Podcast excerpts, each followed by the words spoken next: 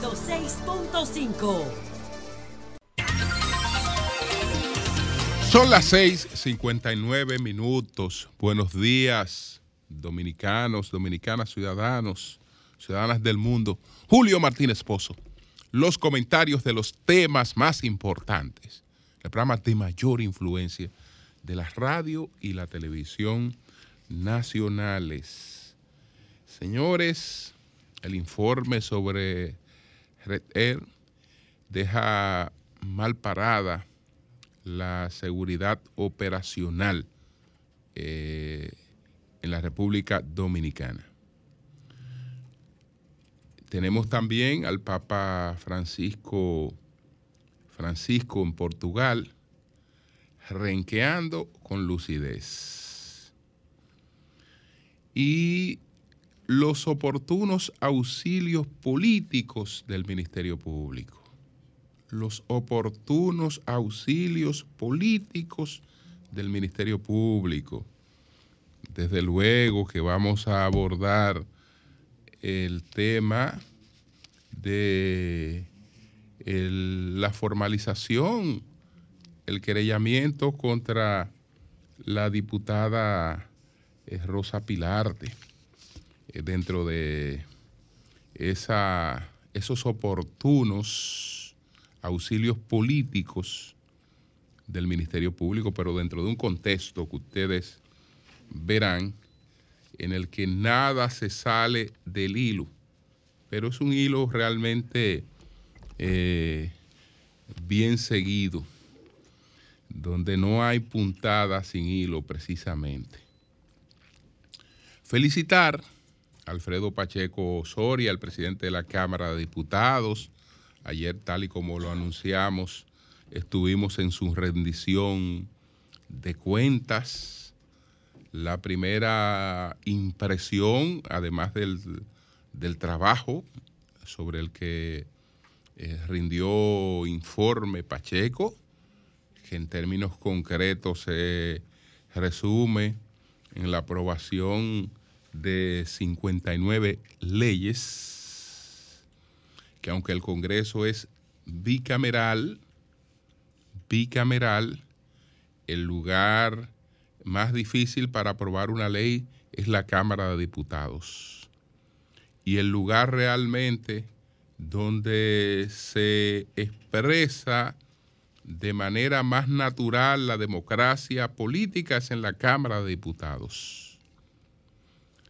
Entonces, además de ese trabajo eh, sobre lo financiero y sobre la eficiencia, eh, sobre la capacitación de los, de los legisladores, sobre el contacto de esos legisladores con, con el mundo, sobre el universo de las relaciones internacionales que ha ido fraguando en la Cámara de, Diputados, una cosa que se, que se advierte, una cosa que se advierte es el respeto, es el respeto eh, por eh, las distintas expresiones políticas del país.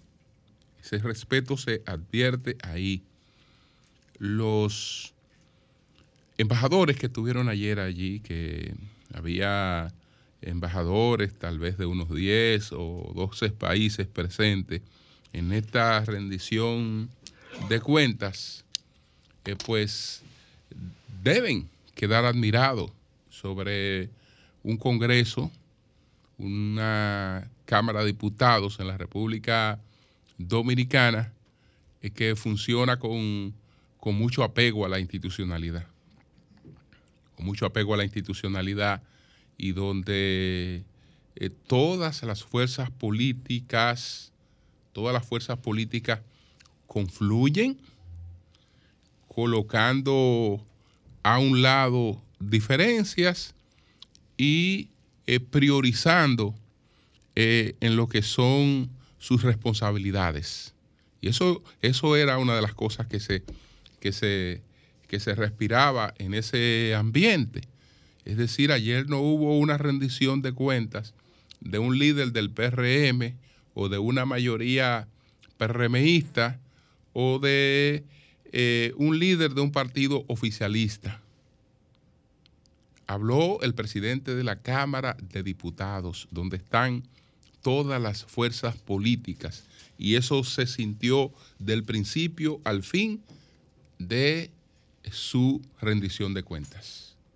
Entonces eso realmente eh, nos da una imagen institucional que fortalece la democracia dominicana, que habla de que aquí la estabilidad política de la que hemos disfrutado no ha sido un regalo, sino que es una cultura eh, que eh, se ha ido arraigando, se ha ido arraigando cada vez más.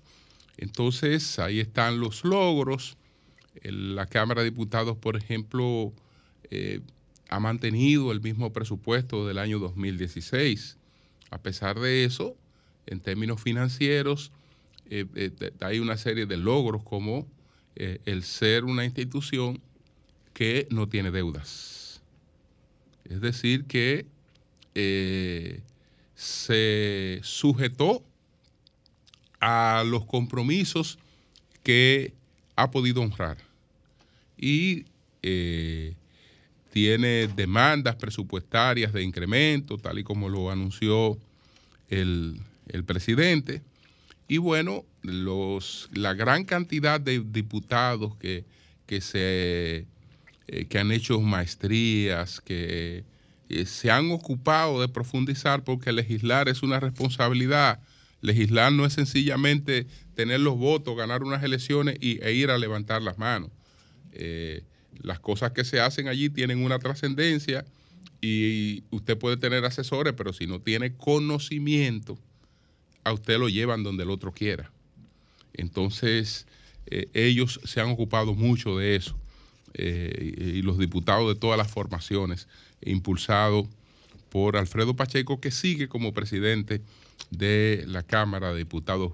Estuvo la vicepresidenta eh, Raquel Peña eh, en el acto, brilló por su ausencia, incluso sacaron la silla de el presidente del Senado, Eduardo Estrella, que estando siendo vecino ahí, no acudió a la actividad.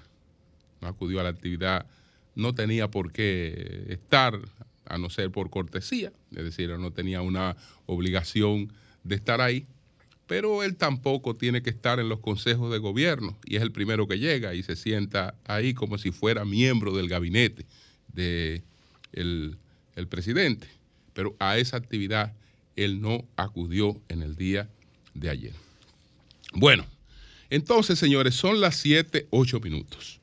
Son las 7, 8 minutos. Entonces, bueno, también referirme brevemente a este viaje del Papa. El Papa está en, Portugal. Acudió a la Jornada Mundial de la Juventud.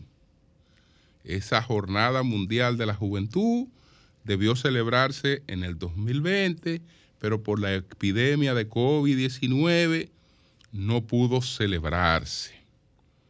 Luego, en el 2021, eh, Jorge Mario Bergoglio eh, tuvo que ser sometido a una, a una cirugía eh, en la que se creía que tenía una situación comprometida de, de colon, pero parece que, que no era así. Parece que no era así. Entonces, el Papa eh, pues pudo acudir a esta actividad ya después de, su, de su recuperación. Él había bromeado con, esta, con este y otros compromisos, porque lo que él había asegurado no era que iba a estar Francisco en esos compromisos, sino lo que les dijo a los, a los jóvenes, estén seguros que estará el Papa. No sé si será Francisco, no sé si será eh, Juan 24. Ambas bromas, es decir, si no, soy yo, será Juan 24. Pero cuando dice que sería Juan 24, está insinuando cuál es el papado que aspira a dejar en la iglesia, que es un papado eh, de continuación al Concilio Vaticano II de Juan 23. Porque a este Papa, a Jorge Mario Bergoglio, eh, que se pone el nombre de Francisco, Francisco en honor al primer reformador, a uno de los primeros reformadores de la Iglesia Católica, uno de los reformadores más influyentes que ha tenido la Iglesia Católica, no solo por haber sido la primera, que fue la de Francisco y Domingo de, Guzmán. Eh, cuando se coloca el nombre de Francisco, eh, bueno, Francisco en eso lo que significa es opción preferencial por los pobres. El Francisco que fundó una orden mendicante eh, que despalda totalmente a una jerarquía eclesial que se había enriquecido y que se había vinculado solamente al poder. Entonces Francisco eh, de Asís y Domingo de Guzmán fundan dos órdenes mendicantes. Una que se dedicó a la labor eh, misional y otra eh, que se dedicó a la labor educacional.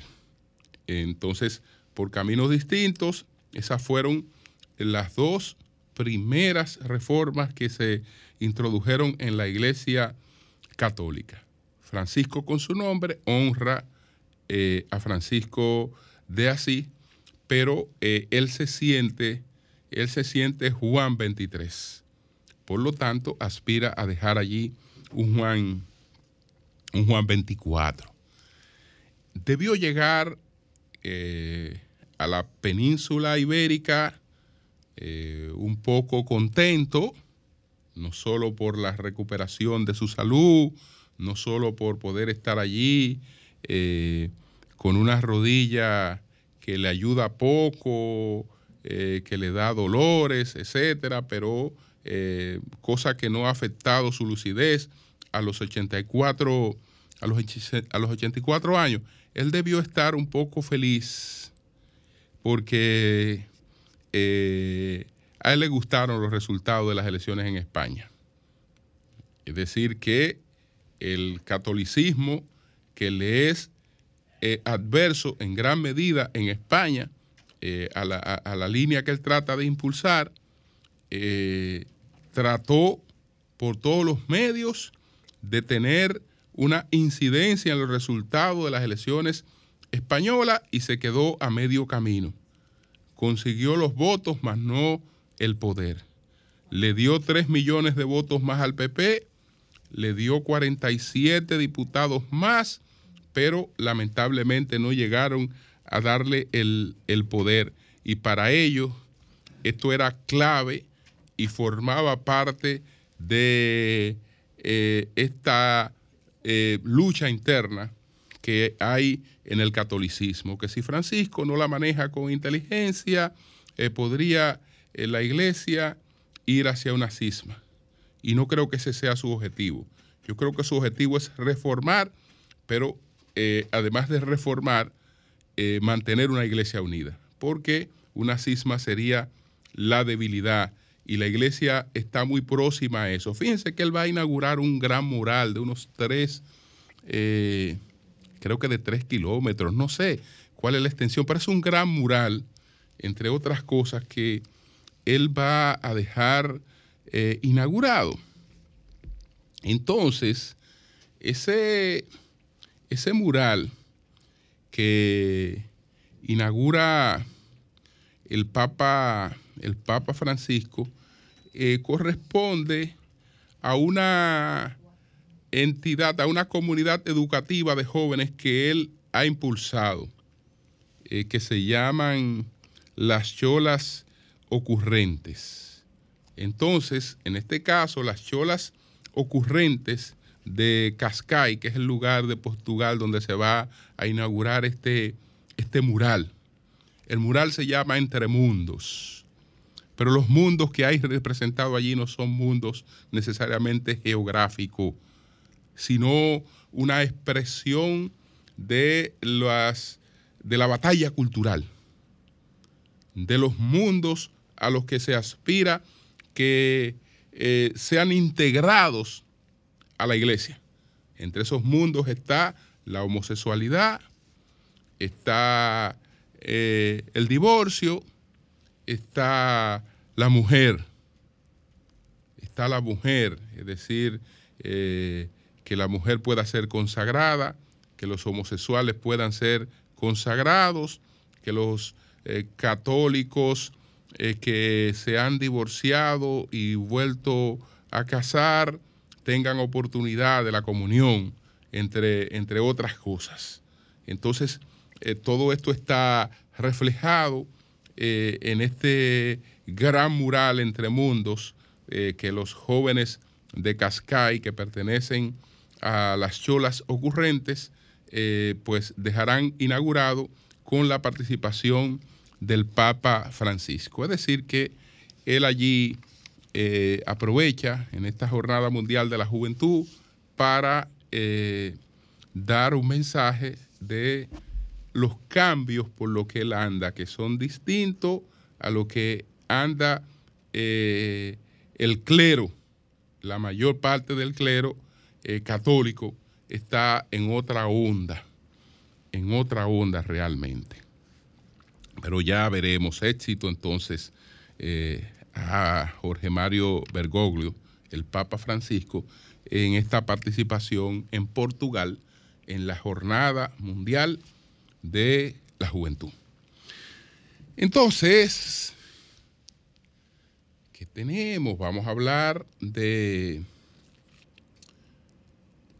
Está el informe de Red Air, que fue el accidente que se produjo en Miami. Este fue un vuelo, el vuelo 203 eh, del avión MD-82. Eso fue el 21 de junio del año 2022, que se produjo ese, ese accidente. Ahí hay unas siete personas heridas, entre ellas una dama, una dama embarazada. El informe, eh, pues, se da a conocer, se da a conocer pero, ¿qué ocurre con este, con este informe?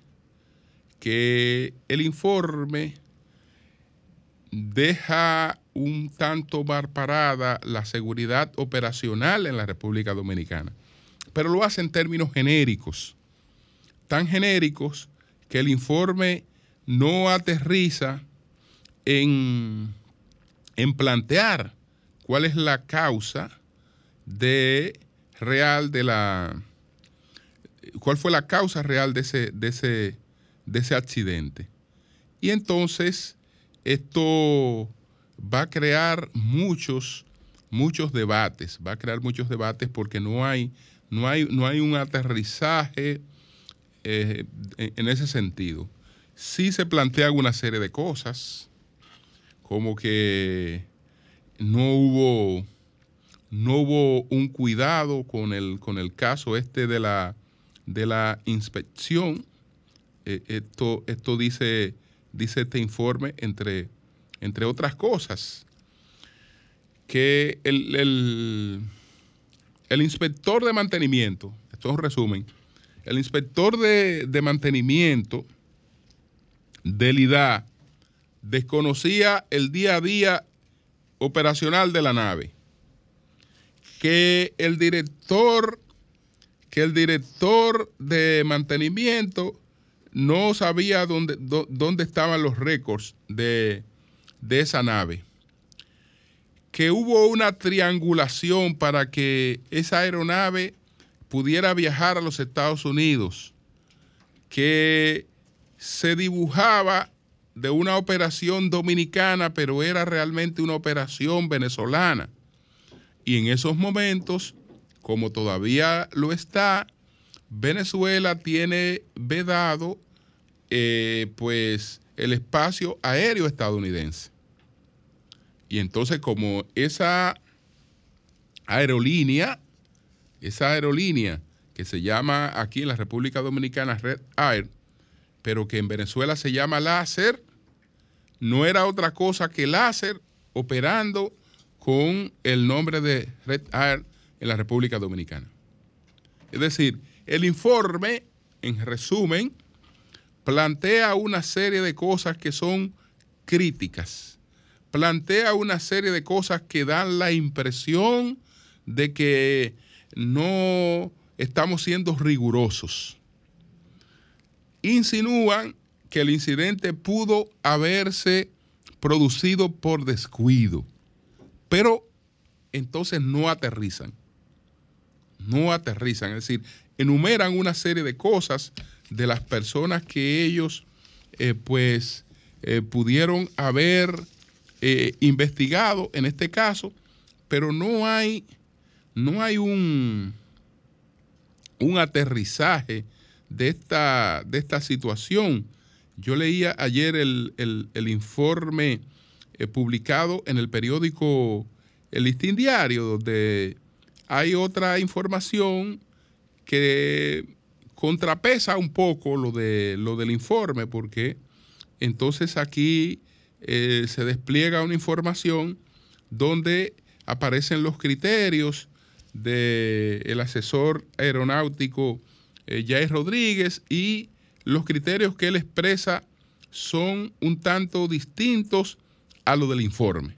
Es decir, que eh, se trata de un contrapeso al informe. Es una manera de contrapesar lo que está planteando el, informe, que ya más o menos le hice, le hice un resumen eh, de que no nos deja bien parado, no nos deja bien parado realmente eh, en cuanto a las garantías de seguridad operacional. Pero entonces está lo que plantea el señor Rodríguez, que es distinto. Dice que al calificar como inmenso el crecimiento que ha registrado el sector aeronáutico del país, Rodríguez resaltó que hace algunos años en la República Dominicana apenas se contaba con un centenar de personas trabajando en la aviación comercial, mientras que hoy en día una línea aérea como Arayet tiene 400 empleados. Entonces, él dice que el informe preliminar sobre el accidente de aeronave de la línea Red Air en un aeropuerto de Miami ocurrido hace más de un año y explicó que el reporte dado a conocer que no establece responsabilidad sobre las causas del evento, ya que solo cita informaciones levantadas durante las pesquisas realizadas. He visto todo el informe que la Junta Nacional de Seguridad de Transporte de Estados Unidos eh, ha proporcionado al público y lo que he apreciado en ese reporte es que todavía no se han dado a conocer las causas concluyentes del accidente. Eso es lo que dice este caballero que habló ayer junto a Héctor Porchela. Porchela eh, conversó un poco más temprano con los compañeros de 5 a 7, pero lamentablemente se cayó la llamada y ellos no llegaron al tema del informe que aspiramos a restablecer la conversación con él ya para referirnos específicamente a los cuestionamientos que hay planteados en este, en este informe. Entonces, señores, yo paso al tema este de los oportunos. Déjeme buscar aquí cómo es el asunto. Los oportunos auxilios políticos del Ministerio Público. Señores, síganle el hilo a lo que voy a plantear para que ustedes vean que no es una cosa eh, traída por los moños. No es una cosa traída por los moños. Detengámonos en lo que ocurrió en la Cámara de Cuentas y cuál fue el sello que le puso el Ministerio Público al tema Cámara de Cuentas. Cuando se cae en el Congreso la posibilidad de enjuiciar a los miembros de la Cámara de Cuentas, cuando ese tema se cae, cuando ese tema se cae, queda un problema. No serán enjuiciados los miembros de la Cámara de Cuentas como se había dispuesto. Pero queda un problema, porque hay dos damas que se habían querellado contra el presidente de las cámaras de cuentas, Anel Ramírez, por acoso sexual. ¿Qué quiere decir esto? Que ya los miembros de la Cámara de Cuentas quedaban libres de un juicio político, pero el presidente quedaba atado a una investigación judicial. Entonces, el presidente, eh, por ese motivo, podía incluso en cualquier momento verse en la obligación de o solicitar una, una, licencia o renunciar como presidente de la Cámara de Cuentas. Porque en caso de que el presidente fuera, eh, por ejemplo, objeto de algunas medidas de coerción o lo que fuere, entonces quedaba abierto eso. Quedaba abierto eso. Porque si ese querellamiento tenía un tiempo, el Ministerio Público no había aterrizado en él, no le había buscado una salida. ¿Por qué la salida aparece en el momento necesario? ¿Cuál era el momento necesario? El momento en que había que proteger al presidente de la Cámara de Cuentas porque ya de los cinco miembros de la Cámara de Cuentas, después que se cae el juicio político, el único que quedaba con una situación difícil era él. Era él. Entonces, en ese momento aparece justamente un ministerio público y dice, el, el, el querellamiento contra esta persona va a un archivo definitivo porque lo que hemos examinado aquí no, no configura el delito del acoso sexual, que ya sabemos en lo adelante que eh, una persona eh, con una superioridad jerárquica frente a una empleada, es decir, que un caballero con superioridad jerárquica frente a una empleada le puede hacer insinuaciones estrictamente personales y privadas, puede tratar de afectar sus horarios de trabajo, eh, presionándolas para eh, que se vea en la necesidad de tratar de procurar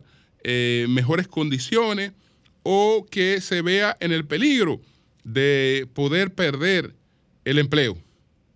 Y eso no es acoso sexual, eso es acoso laboral de acuerdo al, criterio con que vio las cosas el Ministerio Público. Pero ¿por qué yo les resalto eso? Yo les resalto eso antes de pasar al otro caso para que ustedes vean lo oportuno que fue. ¿Por qué no lo hicieron antes de que no se había definido que no iba a haber juicio? ¿Por qué lo hicieron cuando había la necesidad de eh, dar una protección inmediata al presidente de la Cámara de Cuentas. Eh, fíjense que fue muy oportuno. Sabemos esta semana que ya no hay juicio político. Ah, no, dos días después, tres días después, mire, está archivado el, el caso del presidente de la Cámara de Cuentas. Ahí no hay acoso sexual. Y no lo hay porque es un ministerio público que investigó tanto, investigó tanto esta, esta cuestión que no se dio cuenta que la denuncia de esas dos abogadas se había producido en una institución donde hay un ambiente de acoso, donde hay dos damas, donde hay dos damas vinculadas directamente a, esa, a, ese caballero, donde una de ellas tuvo incluso que divorciarse, donde una tuvo que divorciarse, es decir, donde hay una práctica, es decir, estas dos abogadas Parece que, porque señores, ¿usted cree que una abogada no sabe lo que es el acoso sexual? No sabe leer cuando se le está acosando. Entonces, dos abogadas denuncian acoso sexual. No hay acoso sexual en una institución donde el ambiente de acoso sexual. donde, el ambiente, porque yo, eh, yo, he referido dos casos concretos, porque es, lo único que puedo referir concreto, incluso sin mencionar nombres, porque no, no puedo hacerlo, pero todo el mundo sabe ahí, todo el mundo sabe que ahí hay una situación prácticamente de harén, a la que han tenido que someterse varias damas. Bueno, estas dos no se, no se sometieron a eso y lo denunciaron en una institución donde hay un ambiente de acoso sexual, el Ministerio Público se atreve a decir, no, eso no es acoso sexual, eso es laboral. Pero señor, ¿hay habido divorcio?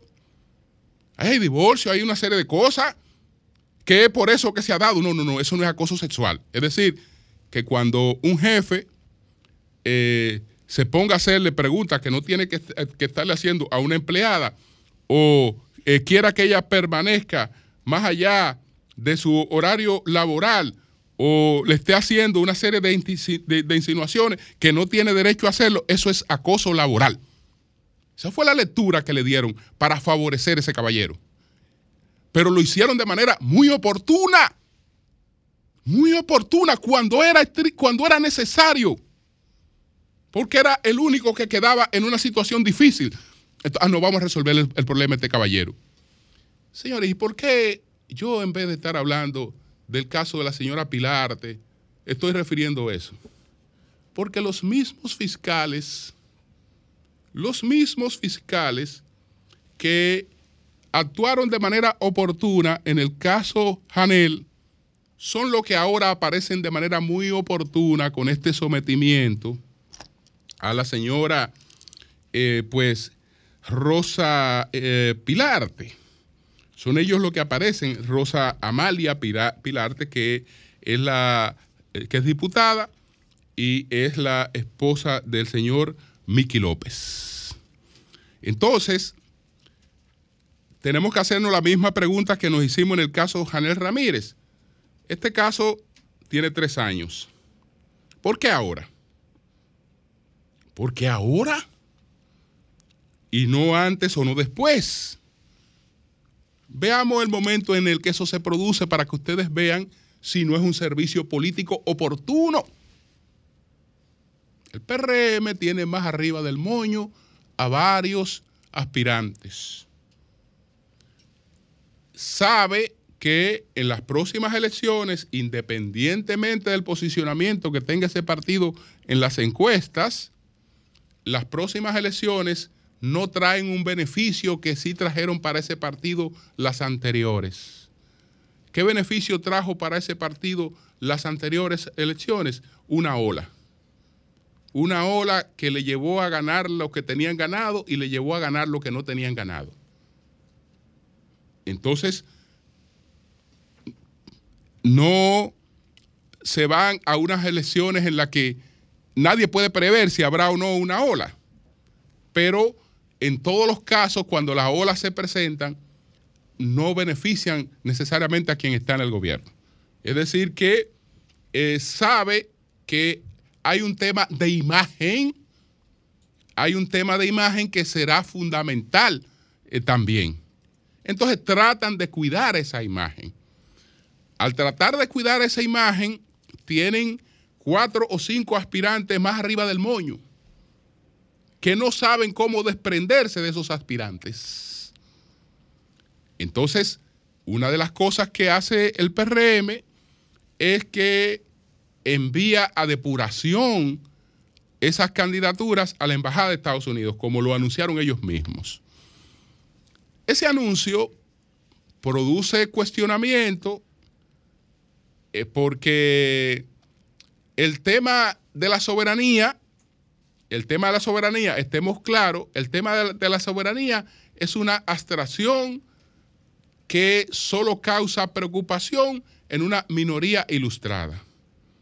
Cuando aquí la gente se pone a hablar de que eh, se puede educar a la gente con imágenes, de que eh, con video, eh, que se puede educar a la gente, a la gente no se puede educar solamente con imágenes o con videos, porque la mayoría de los conceptos son abstracción. Entonces yo puedo mediante imagen decirle a la gente lo que es una manzana. Yo puedo delante de, delante de la gente me puede identificar una piña. La gente me puede identificar una mesa con, con imágenes. Pero hay la mayor parte de las cosas que manejamos en nuestras vidas son abstracciones que solo están en la mente. Entonces, la soberanía es una cuestión que solamente está en las ideas, en la mente, es una abstracción, es una abstracción de gente ilustrada. Es una abstracción de gente ilustrada. Entonces, ¿qué hace, qué hace el PRM? Riesgos calculados. Es decir, yo me gano crítica en sectores que por un asunto de soberanía eh, van a criticar eso, esos sectores no lo menosprecio porque tienen peso de imagen, pero al mismo tiempo tengo otra ganancia. Yo tengo la ganancia de que en la mayoría va a ver esto como una, una búsqueda de transparencia. En una búsqueda de, Yo estoy buscando depurar mis candidaturas. Y eso contrarresta a lo otro y tal vez en términos políticos la, segunda imagen sea más, importante que la primera. Es decir, lo que gana más con que la gente entienda que están tratando de depurarse que con la crítica al elemento de la soberanía. Yo sé que ganan más, aunque yo me inscriba dentro de la crítica al tema de la soberanía, pero yo sé que con lo otro ganan más. Pero les cito esto para que ustedes vean cómo ellos están tratando de resolver su tema. De resolver su tema. Es decir, ellos están tratando de que se le libere de eso de que se le libere de eso. Bueno, venga la embajada, venga la opinión pública, opinión pública, díganme que yo no puedo llevar estos candidatos. Quítenme estos candidatos encima. Quítenmelo de encima porque ayúdenme. Por un problema de, imagen que yo no puedo arriesgarme porque puede, puede que, y si la ola no me favorece. Entonces yo tengo que, que, que, tener un prestigio en mi candidato y, y tal vez, y, si con esto me crean una ola contraria, no, ayúdenme a quitar esa cuestión. Ay, pero caramba, ahí aparece otra vez un ministerio público muy oportuno. Pero muy oportuno. Fíjense que los fiscales, los mismos fiscales que actuaron en el caso Janel Ramírez, que aparecieron brindando ese servicio tan oportuno en el momento más necesario, son los que ahora, ayer formalizan la acusación contra la señora Rosa Amalia Pilarte. Que fíjense en una cosa en, esa acusación, que por eso que a mí no me gusta la tomadura de pelo.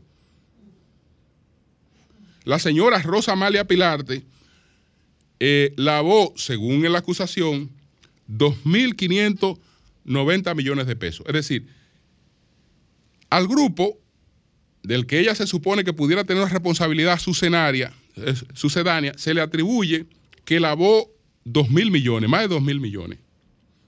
Entonces, a ella de repente se le acusa de que ella lavó la totalidad del dinero del que está acusado el grupo. Es decir, no es que ella pudiera tener una responsabilidad sucedánea que nadie descarta, porque bueno, si el principal investigado es su esposo y estamos hablando de mover dinero, es probable, es muy probable que una esposa es muy difícil que no tenga vínculos con el movimiento de alguna parte de ese dinero. Ah, no, no, no, pero ya lo movió todo. Es decir, le vaciaron, le vaciaron la imputación completa. ¿Qué le están diciendo al, que más o menos tiene criterio? No a la mayoría, a la mayoría eso no le importa. Pero el que tiene criterio le han dicho, mira, ellos todavía no han podido hacer una, una formulación precisa de cargos. Porque si estamos hablando de una red que la bomba de 2 mil millones, es probable que esa dama haya tenido participación en el movimiento de una parte de ese dinero. Ah, pero no, ella es la principal imputada, porque ella parece que lo lavó todo. Ah, porque hubo que precipitar rápidamente una acusación con la finalidad de resolver un problema político, de dar una ayudita para que eh, desmontarla de la candidatura. Dar, una ayudita oportuna para eso. Ya después arreglaremos la acusación. Ya después veremos que de los 2.000 tal vez ya movió 300, que movió 100, que murió 150. Pero desde luego que no va a poder, que si, que si la red está acusada de eso y ella no es la principal responsable, ella no puede haber movido esa cantidad de dinero eh, que se le está imputando. Ah, no, no, no, eso fue un servicio oportuno. Eso es un servicio oportuno. ¿Por qué? Es, la cuestión de eh, ayudar a resolver ese problema. Va, pero ya ese problema no es del partido. No, no, no, es que imagínense, y, en medio de esto, eh, eh, ¿cómo venimos contigo? ¿Cómo y entonces con los otros, y en medio de esto, pero ya ustedes se fijaron cuál es la situación. Entonces, eso, señores, es político. Eso es, político y eso es un manejo político claramente evidenciado. Cambio y fuera. Son 106.5. Bien, señores, estamos de nuevo con Héctor Porchela, el director general de ELIDAD. Él estaba conversando con nuestro equipo de 5 a 7 entonces quedó pendiente, porque no se le pudo preguntar, ahí se cayó la llamada, la posición que tiene el IDAT sobre este informe sobre el accidente en Miami de Red Aid. Vamos, vamos, a, vamos a ver si, si, puede entrar, porque aquí veo que el teléfono tiene, vamos a ver, Aquí no está el teléfono. De ¿eh? todas maneras, mientras Julio chequea, si puede, entrar, sea que conversemos con él en estos momentos o más adelante, conversaremos con el señor Porchela, ya que es un tema de vital importancia y es necesario conocer la posición oficial. Ya en la página del IDAC, ellos subieron eh, la posición de ellos a través de su asesor Javier Rodríguez, Jay Rodríguez, quien habla muy bien de la seguridad operacional, destaca que es un informe preliminar, que aún no se han dicho las causas definitivas del accidente y es normal porque se trata de un informe preliminar. Esto es un ejercicio de transparencia que hace los Estados Unidos subiendo todas las entrevistas y todo el material que ha recaudado hasta el momento en materia de investigación y luego eh, se puede tomar hasta un año para dar con el informe definitivo cuáles fueron las causas del accidente. Nosotros en nuestro comentario nos referiremos a esto y también vamos a contar con la participación del general Emanuel Sufrón, quien dirige la Comisión de Investigación de Accidentes Aéreos. Ya está en la línea el señor Porchela, todavía, Julio. Pues lo haremos, lo haremos más tarde porque tenemos, parece que tenemos dificultad con el teléfono. Vamos a actualizar nuestros teléfonos y más tarde, ya lo tenemos aquí. Buenos días, Héctor. Buenos días. Buenos días, Julio. Buenos días, María Elena y a todo el elenco. A, doña Consuelo, un fuerte abrazo. Igual. Bien. Héctor, eh, ustedes, ¿cuál es la posición que tienen frente a este informe sobre el accidente de Red Air? Bueno, el informe es lo que ha salido público, que realmente es un informe preliminar eh, lo que da a conocer ese informe son todo lo, que ha venido llevando el NTSB en este proceso de investigación. Ahí lo que resalta son las conversaciones y las entrevistas que han tenido con tanto con el sector eh, del IDAC como con todos los que participaron y tienen algo que aportar a la investigación. Como ha repetido el general Sufrón, el informe definitivo no ha salido, o sea, todavía las causas eh, definitivas eh, que va a, dar el NTSB, pues no, no, no ha salido. Eso va a ser a final de año o a principio del año que viene. Yo, yo, yo lo que quiero, y lo he reiterado en ciertas ocasiones, no nos llevemos de comentarios que hace, eh, que hacen personas de, malagradablemente, llévense de la información correcta que está y que se publica. Ahí en ningún momento dice de que el Irak tuvo una falta de inspección sobre esa línea aérea. Lean bien el informe. No se lleven de opiniones que dan algunos pilotos por ahí que no están pensando en el país. Yo he dicho que este es momento de unificarnos, es un momento de despolitizar la aviación civil Señores, países de la región como México, Aruba, Curazao, Puerto Rico, que son competidores turísticos de República Dominicana, no tienen en los medios de comunicación tanto tiempo el tema de la aviación civil, porque ellos saben la importancia que eso es para la República, para el país, para sus países y por ende, en este caso, para la República Dominicana.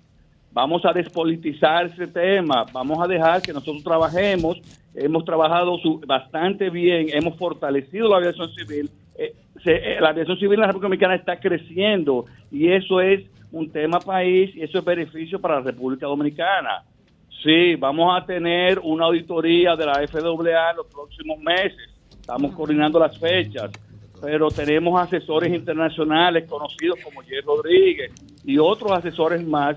Y nuestro personal técnico que tenemos en el IDAC es un personal técnico que tiene más de 20 años ahí, que inclusive estuvo involucrado en la primera certificación que tuvimos en el 2007. Estamos haciendo el trabajo y vamos a salir bien. Sí. Sí, señor Porchela, eh, ya que el informe es amplísimo, son miles de páginas, supongo que en el IDAC han tenido oportunidad de verlo completo entre usted y sus asesores. Y mi pregunta es, ¿oportunidades de mejora en base a las informaciones recogidas en ese informe preliminar que Estados Unidos publica como un ejercicio de transparencia en espera del definitivo que, como usted recordó, puede estar listo a finales de año, el año que viene, puede tomar como un año? Entonces, oportunidades de mejora. siempre hay oportunidades de mejora y eso, y eso es la belleza del crecimiento. Nosotros obviamente analizamos eh, ese informe, pero ese informe lo que da preliminar son los detalles de las investigaciones que ellos han venido realizando en ese tiempo desde que ocurrió el accidente. No son informaciones definitivas de las causas del accidente. Y, nosotros, y preliminarmente nosotros conversamos, el IDAC no va a tener ninguna responsabilidad ni negligencia en, eh, en la supervisión de esa línea aérea y que haya causado ese accidente. Esperemos que salga el informe definitivo que va a salir. El, general Sufrón está a cargo de eso. A mí no me gusta opinar cuando hay un accidente. A mí no me gusta eh, eh, dar opiniones del ámbito que no me competen cuando, cuando hay temas de la Junta de Aviación Civil, que sea la Junta que conteste. Cuando hay temas de, incidentes y accidentes, que sea la CIA la responsable. El IDAC tiene su competencia y nosotros nos encerramos y nos, nos adherimos solamente a lo que compete el Instituto Dominicano de Aviación Civil. Tal y como usted dice, nosotros vamos a contar con la participación del general Sufrón en cuestión de, minutos más adelante. Mi última pregunta, porque usted destaca algo vital. Estas son informaciones muy sensibles muy importantes para el país y hay que manejarlas con cuidado. Entonces, tengo entendido, porque le he dado seguimiento tanto a temas de aviación como a temas de medio ambiente, y en ambos casos hay un común denominador. Los actores de esas áreas llevan los temas a los medios después de agotar recursos internos para canalizar sus inquietudes y preocupaciones. Tengo entendido que todas estas inquietudes se les informaron a, ustedes en el IDAC que hubo oferta de, asesoría gratuita, de ponerse a disposición de ustedes y han insistido mucho, inclusive reunirse a todo nivel y cooperar. Y ante esto, y preocupados por los efectos de lo que ellos entienden son algunos fallos, han tenido que recurrir a los medios. ¿Qué usted opina sobre esto? No, o sea, toda la ayuda que sea necesaria en beneficio de la aviación civil siempre va a ser eh, recibida, María Elena. Eh, en cuanto a, la asesoría, bueno, sí, si nosotros tenemos que buscar más asesores, si tenemos que eh, recibir ayuda de otras entidades internacionales, la recibimos con los brazos abiertos, porque nosotros estamos pensando en el país. Ahora bien, cuando hay temas de, de tan sensibles como la aviación civil, temas de una auditoría para reevaluación de la categoría. Ustedes no ven los países competidores, pues repito, México está en categoría 2, pero usted no va a encontrar el tema de la aviación, el tema de la categoría en la palestra pública en México, porque México sabe la importancia que eso es para el turismo de México. Entonces, vamos, ellos, o sea, vamos a tratar de que, de que copiemos lo, lo positivo de otros países. Y en el tema de la aviación civil, que es un tema sensible, es un tema que Estamos hablando de la competencia del turismo en la región del Caribe y todo el mundo eh, eh, alrededor de nosotros, que son competidores de nosotros, están loquitos porque nosotros fracasemos. Y no es así. Nosotros como país tenemos que unificarnos, tenemos que trabajar mancomunadamente y vamos a tirar la aviación civil, el turismo, que es tan importante para nosotros, para que se siga desarrollando positivamente. Bueno, pues muchas gracias, Héctor. Eh, Héctor gracias a todos ustedes. el director del IDA. Muchas gracias, Héctor. Muchas gracias a Héctor por Chela. Bueno, vamos a recibir algunas llamadas y después. Comunícate 809 540 165 1 833 1-833-610-1065 desde los Estados Unidos. Sol 106.5, la más interactiva. Buenos días, adelante. Sí, buenos días. Sí. Es para secundar a María Elena en lo que hablaba el otro día sobre el candidato, el famoso candidato.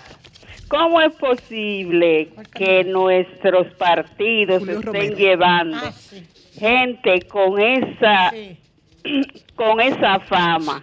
Ese señor lo oí yo decir que la mamá de la niña que él sedujo lo que quería era que él le dé una casa y que él no le podía dar una casa a cada muchachita con la que él se acostaba. Mentira.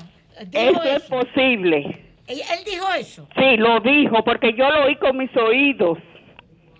Lo oí. Pero eso es, una, eso es un delincuente. hay muchas declaraciones como esas. Bien, Eso, es, e, eso no puede ser. Es la fuerza del pueblo. la, sociedad tiene que exigirle a, los partidos que adecenten la política. Porque es cierto que él encabezaba las encuestas y es cierto que en base a eso le correspondía a él. Pero ¿y lo otro? Bueno, buenos días, adelante. Buenos días. Julio. Adelante. Julio, tú tienes razón en tu comentario que hiciste ahora de, de oportuno, pero también déjame decirte, Julio, que en el 20, cuando la fiscal de La Vega metió ese, ese expediente de Miki López, también fue bien político y bien oportuno preparado. Y ahí yo quiero que tú me digas si fue político o no. El PRM tiene que resolver, pero dime si fue político o no cuando metieron a, a Miki López faltando días para elecciones. Dímelo, por favor. Bien, buenos días, adelante. Buenos días. Adelante. Buen día, Julio. Dios te bendiga. María Elena. Adelante, adelante. Equipo, buenos días, bendiciones para todos. Julio, entonces una cosa, para que tú me aclares, por favor, el equipo me aclare. Después de yo haber escuchado esta mañana el comentario de Humberto y haber escuchado el tuyo, eh, entonces yo entendería que al presidente Abinader no le convendría un nuevo, eh, una nueva repostulación, porque se quedaría sin efecto para el 28 y la obra de gobierno se vería opacada por los nuevos candidatos que estarían en su partido. Aclárame eso, por favor, Julio. Bueno, pero tú estás diciendo que yo no, yo no he dicho si le conviene o no presentarse, ya eso es una decisión de él. Entonces, buenos días, adelante. Que lo decida él. Buenos días. Buenos días. Adelante. María desde Villa Altagracia. Para decir que nuestro presidente está trabajando por los cuatro puntos cardinales, por eso creo que debe merece nuestro voto. Perfecto. Gracias, María. Buenos días, adelante. Buenos días. Buen día. Buenos días, adelante. Buenos días. Julio. Sí. Yo quisiera hacerte una pregunta y es que por qué si eh, el Ministerio Público entiende que Janel hizo un trabajo de acoso laboral, quieren seguir diciendo que es de acoso sexual. Quisiera que me explicaran mejor cómo la ley interpreta lo que es el acoso laboral o sexual. Bueno, eh, si, si, a tu esposa, por ejemplo, eh, hay un jefe que le está eh, haciendo preguntas personales o que quiere que ella se quede en un horario o le empieza a poner la situación difícil, eso es acoso laboral. Pero ya tú sabes ya tú sabes qué es lo que, qué es lo, qué es lo que se está buscando con eso. ¿Qué es lo que se está buscando con eso? Entonces ahí, eh, esa es una situación que se ha dado ahí, que se ha dado ahí porque ahí, repito, todo el mundo sabe que hubo una dama que incluso tuvo que divorciarse, porque eh, entró en la, en la cuestión. Llamadas y eh, mensajes fuera de horario laboral, insinuaciones para compartir fuera de un ambiente todo de trabajo. Eso, todo eso se puede decir que es laboral, pero ya tú sabes, ya tú sabes qué es lo que hay detrás de eso. Entonces, eh, evidentemente que ahí ellos son sumamente generosos. Si no, ah, si no hubiese un compromiso político con ese caballero, eso no tiene ese manejo que, se le dio. Si no hay un compromiso con él de protegerlo, eso no tiene el manejo que se le dio a eso. Sí mismo. Buenos días, adelante. Sí, buenos días. Adelante. Miguel Valenzuela de Sabana Perdida. Adelante. Sí, para decirle que gracias a Dios y al presidente Luis Abinader aquí están saneando la cañada de Sabana Perdida, asfaltando todas las calles y callejones de Sabana Perdida. Y decirle a la gente que la política es buena, la política es limpia. La política no es una guerra que se salen matando, porque el PLD duró 20 años y no hizo nada. Entonces vamos a darle cuatro años más a Luis Abinader para que siga trabajando, que queremos libertad de expresión, un ministerio público independiente. Queremos que el, que el país salga adelante. Yo pido cuatro años más para Luis Abinader. Eso es todo. Muchas gracias. Gracias a ti. Buenos días, adelante. Buenos días, Sí. Sol de la Mañana. Miguel Arias le habla. Los Adelante. Eh, Julio, como llamó el hombre, que le llamó ahorita, el presidente no tiene por qué negar su repostulación porque los problemas que tengan los candidatos no tienen que ver directamente con él, porque la gestión del presidente se está presentando con mucho favoritismo del electorado nacional. Muy bien. No, y además esos candidatos ellos están tratando, ellos están tratando de, de- de- de que se lo quiten de encima. Buenos días, adelante. Buenos días. Buenos días. Me saluda a Merandi aquí de los Guaricanos, Julio. Adelante. Julio, hacerle un llamado a los municipios que por favor, donde no haya eh, cuestión de basura, de tirar basura, que no, no tiren basura, porque es que el municipio se mantiene limpio, pero la gente no coopera aquí en este municipio. Tienen que cooperar, por favor, ciudadanos. Pasen buenos días, Julio. Bien, pues gracias a ti. Cambio y fuera.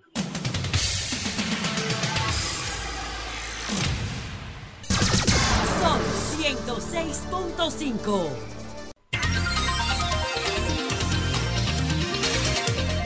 Cuatro minutos. Buenos días, doña Consuelo. Adelante. Bueno, muchas gracias, buenos días a todos y a todas y a todes. Y a tidos. No, no existe Ah, no tides. tidos. Hasta ahora no existe tides. Ah, ni tidos.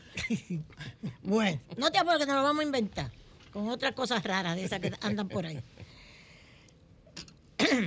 El mundo pendiente de la presentación del expresidente Trump, por supuesto. El mundo, el mundo. Es el día entero los periódicos, los noticiarios. Y Trump, y Trump, y Trump. Bueno, y tiene que ser así. Donald Trump debe presentarse hoy ante la jueza Tanya Klutken. Ponme la foto de Tanya, de la jueza. A las 4 de la tarde ya se están tomando hasta medidas de seguridad. Mírenla ahí, ella es de origen jamaiquino o Oh. jamaicano. Sí, es norteamericana, pero nació en Jamaica. Y es una dura. Ay, mamá. Ella ya había tenido un encuentro con Trump como jueza, con la cuestión de los papeles de Florida. Los papeles famosos, ¿verdad? Que ¿Y qué hizo en Trump esa tenía. Que Trump le dijo, yo como ex como expresidente y como presidente y expresidente, puedo tener el derecho de reservar unos, unos documentos confidenciales. Y ella le dijo, un momentito, así mismo lo- no lo estoy narrando yo, lo narra la prensa. Los presidenciales no son reyes. ¿Ok? Ok. ¿Usted entendió? Le dijo a Trump. Ya ella había tenido esa situación con Trump. Así que Trump va a ir, a- le han hecho los nuevos cargos, ya el fiscal, ustedes saben quién es. Jack Smith, un fiscal especial que es nombrado también por el fiscal general, que es como el ministro de Justicia en Estados Unidos, Mary Garland, un- una persona nombrada por Biden en ese cargo. Entonces, lo que se está diciendo es, mire, es rápido, se habla hasta de 78 cargos que tiene Trump. Después se te dicen que lo que tiene son cuatro cargos que tienen que ver con la situación de que el 6 de enero sucedió lo que sucedió en el Congreso porque Trump auspició con sus mentiras de que le habían hecho fraude, auspició esa toma del Congreso y lo están culpando etcétera, etcétera. Sería bueno que los abogados que nosotros tenemos, esto es una cuestión muy complicada, porque se hace de cuatro, cuatro cargos que le van a presentar nuevos a Trump hoy. ¿Ok? Conspiración para que el Congreso no certificara los resultados de las urnas. Conspirar, oigan el término conspirar, porque esto es importante, contra el derecho al voto intento de obstruir la certificación de las papeletas de los votos. Por cada una de estas cuestiones, mire, el primero le puede tocar 20 años de prisión. Estoy leyendo el New York Times. Les estoy leyendo el New York Times. 20 años de prisión. Por conspirar contra el derecho al voto, le pueden tocar 10 años de prisión. Por intento de obstruir certificación de papeleta, 20 años de prisión. Impedir a Trump presentarse en las elecciones es la gran pregunta. ¿Puede todo esto? Cuando le lean los cargos a Trump, que él se va a declarar no culpable, por supuesto, impedir que Trump, y esta es la gran pregunta también que se están haciendo, pueda presentarse como candidato presidencial a pesar de los cargos o a pesar de que tenga una condena, puede ser elegido presidente, pues señores, y señoras, y todos y todas y todes, sí, puede ser elegido presidente a pesar de todo esto. ¿Por qué? Porque dice, en el periódico El País hay un artículo excelente sobre esto, la constitución estadounidense no contempla la inhabilitación para aspirar a la Casa Blanca a un procesado o condenado por un delito federal tampoco prohíbe que desempeñe el cargo si resulta elegido. O sea, Trump pudiera estar preso, gana las elecciones y preso puede ser presidente de los Estados Unidos. Óigame qué sistema de justicia, por eso es que yo apelo a que los abogados que nos consultan siempre, que nos ayudan, los consultamos, pues nos ayudaran en esta situación. Entonces, ¿Cuál es la diferencia? Entonces, cuando una persona, acuérdense que le estoy hablando de conspiración en los cargos, no. Por la conspiración no puede ser eximido de presentarse y ser electo, aunque estuviese preso. Si pudiera ser eximido de presentarse, sí y estar preso, si lo acusan de insurrección no de conspiración. Todo esto lo están explicando. En el periódico El País hay un artículo y en la prensa norteamericana interesantísimo sobre estas cuestiones. Para que usted sepa más o menos por dónde va todo esto en los Estados Unidos. Entonces, hay otro, algo también interesante que dice que Trump y los abogados de Trump están utilizando un término que yo no conocía en inglés, tuve que buscarlo, que se llama whataboutism. Whataboutism. Como si usted escribiera what, what, y escribiera a bautism, SM, termina en SM. What a bautism. Whataboutism ¿Qué es el whataboutism? ¿Qué es lo que están planteando los abogados de Trump? Bueno, recibir una acusación es una técnica de que el acusado a su vez ataca acusando a la persona que lo tiene sometido. Entonces, ¿a dónde están los abogados de Trump y el mismo Trump devolviendo la acusación hacia Biden y hacia el hijo de Biden.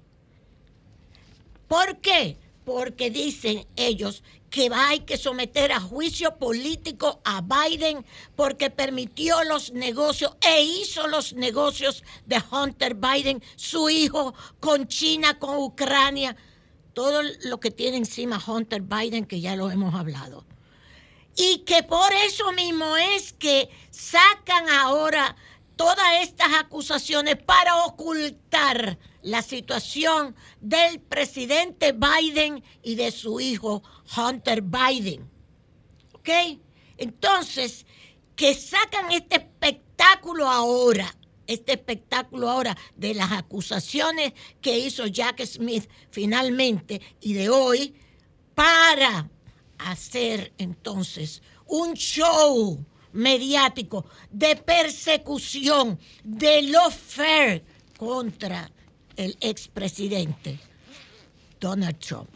Ellos dicen que le están aplicando el lawfare, o sea, que es la, la, la, la politización de la justicia, lo que nosotros decimos que sucede aquí, la politización de la justicia. Esto, todo esto es muy interesante, muy interesante lo que se está debatiendo. Yo creo que esto da hasta para que las escuelas de derecho aquí y, y nosotros en los programas de televisión, pues, y en la radio, pues hablemos de esto, porque es algo que está afectando la democracia norteamericana. O sea, lo que resulte de Trump, ellos plantean que es algo que nunca había sucedido en la democracia norteamericana. Y por eso es que le están dando toda esta importancia a este caso de el señor Trump, que se declara víctima y que el Departamento de Justicia, lo dicen así mismo, el señor Trump es una víctima perseguida por sus enemigos, según el argumento, mientras que Hunter Biden es una cantidad de, de, o sea, haciendo la diferencia, es solamente un hombre, eso es defendiendo a Hunter Biden, es un hombre que hizo algo, pero lo de Trump repercute en la justicia norteamericana y en la democracia norteamericana. Ojalá que con lo que yo les he explicado, porque a mí me ha costado Dios y su ayuda entender todo esto, sinceramente, pero creo que las cosas van. Yo creo que hay lo fair. Yo creo que Troyó, esta es mi opinión ahora, como es un outsider, no es de la plutocracia norteamericana, yo sé que él cometió muchos errores, pero creo que indudablemente para mí es una persecución, es un lofer con él. Señores, quiero felicitar al canciller Roberto Álvarez, que hizo una entrevista con el Nuevo Diario. Muy bien, Roberto. Dice Roberto que defiende el derecho de República Dominicana sobre política migratoria. No solamente eso, aquí está el Nuevo Diario de hoy. Roberto dice, el canciller, que además de defender el gobierno de Luis Abinader sobre las ejecuciones que realiza con las políticas migratorias y las deportaciones, Ustedes saben que se hizo la reunión. Hola, mijo. Hola. Se hizo una reunión de organizaciones haitianas y dominicanos pro-haitianos, antidominicanos, en días atrás para denunciar que las deportaciones eran ilegales, o sea, que los ilegales ahora somos nosotros. Entonces, dice Roberto, dijo que son derechos que aplica el pueblo dominicano las políticas migratorias y de deportaciones. Entonces, el Estado Dominicano. En ese sentido, el funcionario consideró que debe tener un plan de regularización. Roberto, ahí sí ten cuidado. Ten cuidado porque el plan de regularización que intentó hacer el PLD, Danilo, fue un maldito fracaso. Porque que los haitianos no les interesa regularizarse. Lo primero que no tienen documentos no tienen acta de nacimiento. ¿Por qué tú te crees que en la escuela ahora, desde, desde tiempo atrás, no voy a decir desde cuándo, pero doña Milagro sabe que fue así, cuando ella fue ministra de Educación, que los niñitos se, pudieran eh, eh, eh, inscribir sin, la, sin el acta de nacimiento. Y eso beneficiaba precisamente a dominicanitos, que aquí eso se ha violentado mucho, pero a los haitianitos también. Yo lo entiendo y no creo que debe un niño salir de la escuela porque no aparezca su acta de nacimiento. Es verdad, pero eso es un tollo. Yo creo que tú lo explicaste, Julio, en días atrás. Eso es un tollo porque tú le estás quitando el derecho a ser un ciudadano a alguien desde que son niños. Entonces, Roberto, ten cuidado con eso, porque lo que hizo el PLD fue un maldito tollo y los haitianos no se inscribieron, no se inscribieron. Averigua, averigua, averigua, ahí mismo en migración, que recogió todos esos documentos para que tú veas el tollo que se hizo y se gastaron más de 2 mil millones de pesos en hacer esto. Pero, dice Roberto también, Así como debemos cerrar la puerta que divide completamente la puerta que divide el país y penalizar a todo empleador, refiriéndose al patrono, que tenga una mano de obra irregular en el país. Dificilísimo todo esto, pero ahí está. Roberto, te felicito por tu entrevista. Y quiero felicitar al doctor Nieve. No, no cumpleaños. Mi hermano. Ese es hermano Hermano todos mío. nosotros. Doctor Nieves. Nieves, Ricardo Nieves. Nieves, mi hermano. Nieves, ¿qué artículo escribiste hoy? ¿Qué artículo tan interesante? El triunfo apabullante de la banalidad. La Eso no tiene cretinización desper- que dice don Julio. Eso no tiene desperdicio, Nieve. Eso me recordó cuando lo leí esta madrugada, porque es de madrugada que yo leo. A Mario Vargas Llosa, La civilización del espectáculo. El libro de Mario Vargas Llosa, La civilización del espectáculo. La banalidad, dice Vargas Llosa. La banalización de las artes y la literatura, el triunfo del periodismo amarillista y la frivolidad de la política son síntomas de un mal mayor que aqueja a la sociedad contemporánea. La idea temeraria de convertir en bien supremo nuestra natural propensión a divertirnos. Esa es Vargas Llosa la civilización del espectáculo, pero anterior a Vargas Llosa, que alguien me dijo que Vargas Llosa salió- sacó de ahí las ideas, está el francés Guy Debord. El libro de Guy Debord, que no tiene desperdicio. Fíjense que el de Vargas ¿Cuál Llosa es se el llama título del libro de Guy Debord? Sí, La sociedad del espectáculo. Bueno, yo tengo una, estoy construyendo una hipótesis que se llama la sociedad del placer. Sí. Y eso tiene sus explicaciones científicas. Cuando las sociedades están en paz, Bien. todos los instintos se atrofian y se relajan. Todas las neuronas de la sobrevivencia y la actitud frente a la vida es menos comprometida porque no está en juego la seguridad de las personas.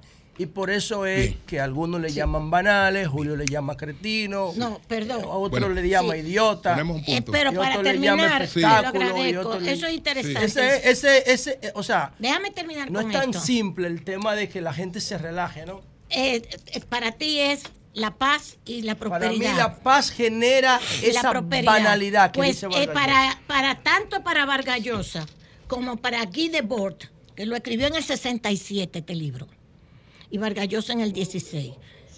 Dice, Debord dice algo muy contrario a lo que dice José, por cierto. Cuando la masa de mercancía, porque es una etapa del capitalismo, cuando la masa de mercancía se aproxima a lo aberrante, lo aberrante, en cuanto tal, se convierte en una mercancía específica. Es la conversión de lo aberrante en mercancía también. Eso no tiene, eso Bien. es digno de ser discutido. Gracias. Son las gracias. 8.21 minutos. Buenos días, Virgilio. Adelante. Hablando que uno se entiende. Gracias a todos los que nos escuchan. Buenos días, ¡Ey! Virgilio. Por poco no me dejas Ey. Atención, Iván Silva. Ey. Hay que Hablando ponerle que uno se primicia. entiende. Si él viene a, a ofender pero a Silva, se va a permíteme matar. cerrar. Hay que preguntar si hay que poner primicia. Permiso. Adelante. Primicia. No, no, antes de. Déjeme cerrar. Adelante. Muchas gracias. Sí. Virgilio, adelante. Hablando que uno se entiende. Gracias a todos los que nos escuchan a través de este Sol de la mañana de de. Sol 106.5 RCC Media, la Catedral de la Opinión de la República Dominicana. Buenos días a todos. Buenos días, compañeros. Ayer yo yo eh, bajé a la a la cabina de, de- de la emisora hermana de Rumba. Y yo bajé porque el eh, senador de la Romana, Iván Silva, el doctor, ah, yo le decía podólogo, pero ahora me han dicho que no saben si él es podólogo o no. Entonces, ahora no Pero puedo no decir que es importa. podólogo. Y que si es podólogo o no. Espérese, es que espérese, tú te vas a lo personal siempre. No, a lo personal se fue él conmigo. Deme un segundito que yo le voy a poner Sí, algo. Sí, sí, no, no, no. o sea, Ah, no, perdón. no, Yo le voy a poner la- algo. La verdad que insultó a Virgilio. Ah, no, así no. Sí, sí. Yo le voy a poner algo. Virilio, no, no, no, No perdón. lo insultes a él para que no te iguale. No, yo bajé, Sí, porque dije que no es podólogo. Yo que necesito un podólogo. yo bajé. Adelante, adelante, Virgilio. Eh, eh, ponme, escuchemos eh, Joan, escuchemos cuando tú tengas ahí, tú me vas a poner el video que yo te envié ahí de Rumba, donde lo primero que hace, porque está dando las patadas del ahogado, por complacer sus propias apetencias personales, que no la cumplieron, como un niño cuando le quitan un dulce. El senador agarra y dice lo siguiente, que la diferencia entre él y yo, tú tienes el video ahí, Jovita. Jovita me dice que todavía. Que la diferencia entre él y yo es que a mí me pagan por decir lo que yo digo. Mire, senador, usted es un abusador. Y yo quiero que usted retire eso. Porque si usted no lo retira, usted sabe, sabe qué usted está haciendo. Vamos a pon- póngamelo ahí. Que a mí me pagan por eso. La, di- la diferencia entre Virgilio y yo es que a él le pagan por lo que él está diciendo y a mí no me pagan por lo que yo estoy diciendo. Esa es la gran diferencia entre él y yo. Entonces, con respecto... Entonces, yo le quiero preguntar al senador: ¿quién carajo me paga a mí? Porque a ti sí te paga el pueblo. Claro. Para que tú le hagas el flaco servicio que tú le haces al país. Y el flaco servicio que tú le haces a la comunicación y a la libre prensa en este país. A la comunicación y a los comunicadores y a los profesionales que vivimos de esto. Demuéstrame quién carajo me paga a mí, Iván Silva. Yo sí puedo demostrar de dónde saco cada peso y los impuestos que he pagado en mi vida y de dónde tengo cada centavo. Gracias, mi amor. Abusador. ¿Quién te paga a ti? ¿Quién te paga a ti, Iván Silva? Eso es lo que yo quiero que tú me expliques. Y si tú te refieres a que alguien le ponga comercial o cualquier institución, entonces todos nosotros, todos nosotros, tú estás, tú, tú estás en contra de la, de la comunicación y de la prensa de este país. Porque para mí es un atentado y un abuso tuyo, Es verdad. diciéndole que a los comunicadores no pagan. Es verdad. Abusador. Mentiroso, falaz. Conmigo no te sale.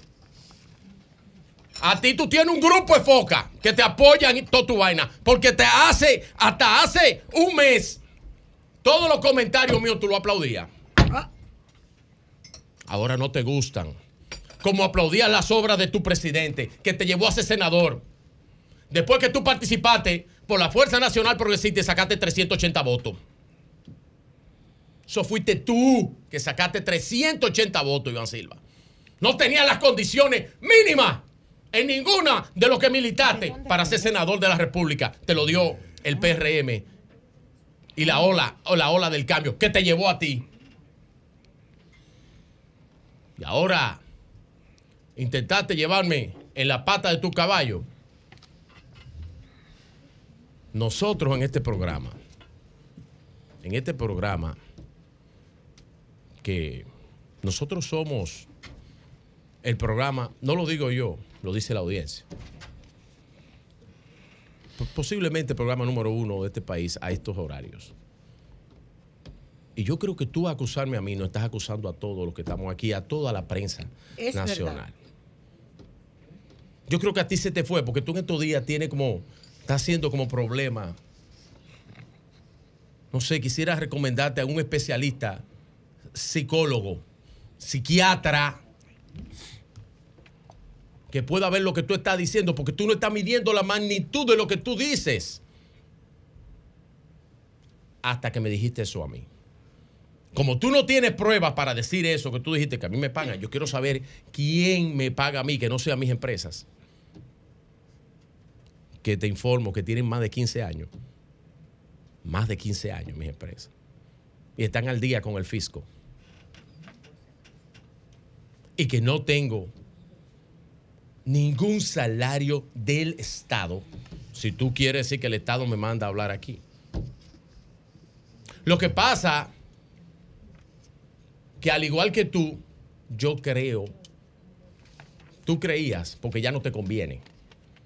A ti no te conviene. Tú que recibes un salario y le haces un flaco uso al dinero que te paga el gobierno, el Estado dominicano como senador para representar una provincia de este país, para tú venir a acusar a los medios de comunicación y a los comunicadores de que son pagos, porque ya no colindan con tus intereses personales.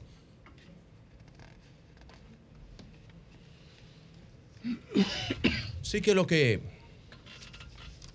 la próxima vez, y yo espero que los comunicadores no te hagan fiesta ni cumpleaños con lo que tú dices. Porque los que no colindan contigo nos mandan, son porque nos mandaron, Ese, siempre. que nos pagaron para decir. Eso es verdad. ¿Y a ti quién te paga para decir, Iván? ¿Tú sabes quién te paga? El pobre pueblo dominicano, Es verdad. que notó cómo una persona en un día pensaba una cosa y al otro día se le ocurrió pensar otra cosa, que debe ser digno del análisis psicológico, psiquiátrico, tu comportamiento. Ya no te gusta, ya no aplaudes a tu gobierno ni a tu presidente, simplemente porque tus apetencias personales no son cumplidas. Y el que te ataca a ti, tú lo vetas personalmente, te vas a lo personal. Pues me fui a lo personal contigo, Iván. Yo estaba en lo profesional y en lo político. Me fui a lo personal contigo. Me fui a lo personal contigo. Para que tú lo sepas, Iván Silva. Y no te tengo miedo. Tú no eres más guapo que yo. Tú no eres más político que yo. Tú no sabes más de política que yo. Así como te han mandado a decir todos los disparates que tú estás diciendo. Que tú no sabes lo que está hablando. Y que ayer hiciste un tweet en inglés diciendo muchísimas patocherías. Yo estoy loco y vuelvo y lo sostengo. Que la Asociación de Banco y de Finanzas de la República Dominicana te someta a ti. Debes someterte porque estás violando la ley bancaria y financiera. Que te sometan. Den un ejemplo mencionando 29 instituciones financieras de este país que tú lo llamas cómplice y que han violado la ley. Es un abuso de tu parte también. No, eso no se. Dando las patadas del ahogado. Abusador. Y busca quién te paga a ti, que a ti te paga la gente para representarla, Iván. A mí no me paga nadie, mis empresas. Si tú querías decir eso. O si tú te vas a basar en que la comunicación en este país es porque alguien te dé un anuncio, te dé dos anuncios. Pues entonces el panel entero, esta, esta, esta planta entera de RCC Media, entonces le paga a alguien. Ahora a ti sí te pagan con los fondos públicos. A ti sí. Y le haces un flaco servicio. Un muy flaco servicio. Pues bien, después de este atentado con que este señor intenta callar a comunicadores porque no le as- no, es intolerante, no le acepta a nadie que le discuta. Perdóname, pero ¿qué fue lo que él dijo de los bancos exactamente? Oh, no, él lo está acusando de Sí. que ese dinero de los adelantos de los, adelantos. impuestos, él está diciendo primero que es un préstamo, lo cual es es un una, una y mentira. aclararon que no. No, pero él sigue diciéndolo y ayer volvió y lo dijo. Lo Y le llamó cómplice esas, esas instituciones financieras. Ah, no, así no se puede. Y si Eh, ah, pero así mismo, porque es, es un problema No, psicológico. no puede, Doña, no, mire, es un niño, es un niño, eso. es un niño que le quitaron un caramelo. No, puede y psicológicamente, él está afectado por eso. Y todo el que lo enfrenta y todo el que no cumple con su objetivo, él se le monta encima. un problema psiqui- psiquiátrico, psicológico que tiene. Y entonces encima de eso, va donde un comunicador que está haciendo su trabajo y me dice que a mí me pagan, que la diferencia entre él y mío que a mí me pagan. A ti es que te pagan de los fondos públicos. A mí nadie me No, paga. no, pero que él a no ti puede sí. hacer eso. Y aparte de todo, él no puede hacer eso, pero lo debe someter la Asociación de Bancos. No, eso es un Debiera estar sometido ya. Porque él no lo dijo en el hemiciclo. Él no tiene inmunidad ahí. A él lo- pueden someter y llevarlo a un comité disciplinario en el Senado que para que lo sometan. Como quiera, él le queda poco tiempo también en el Senado, pero por eso mismo personalmente que debieran someterlo. Miren, eh, para terminar, para terminar, eh, el tema brevemente, don Julio, tres minutos, el tema de la, de la alianza y todo el revuelo que ha traído.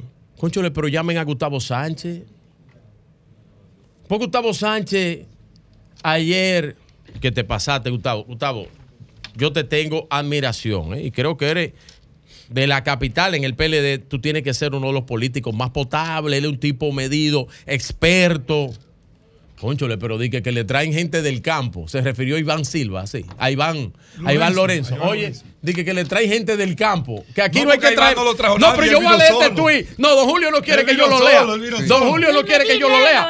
Pero yo tengo que leerlo porque es que esto es una cosa.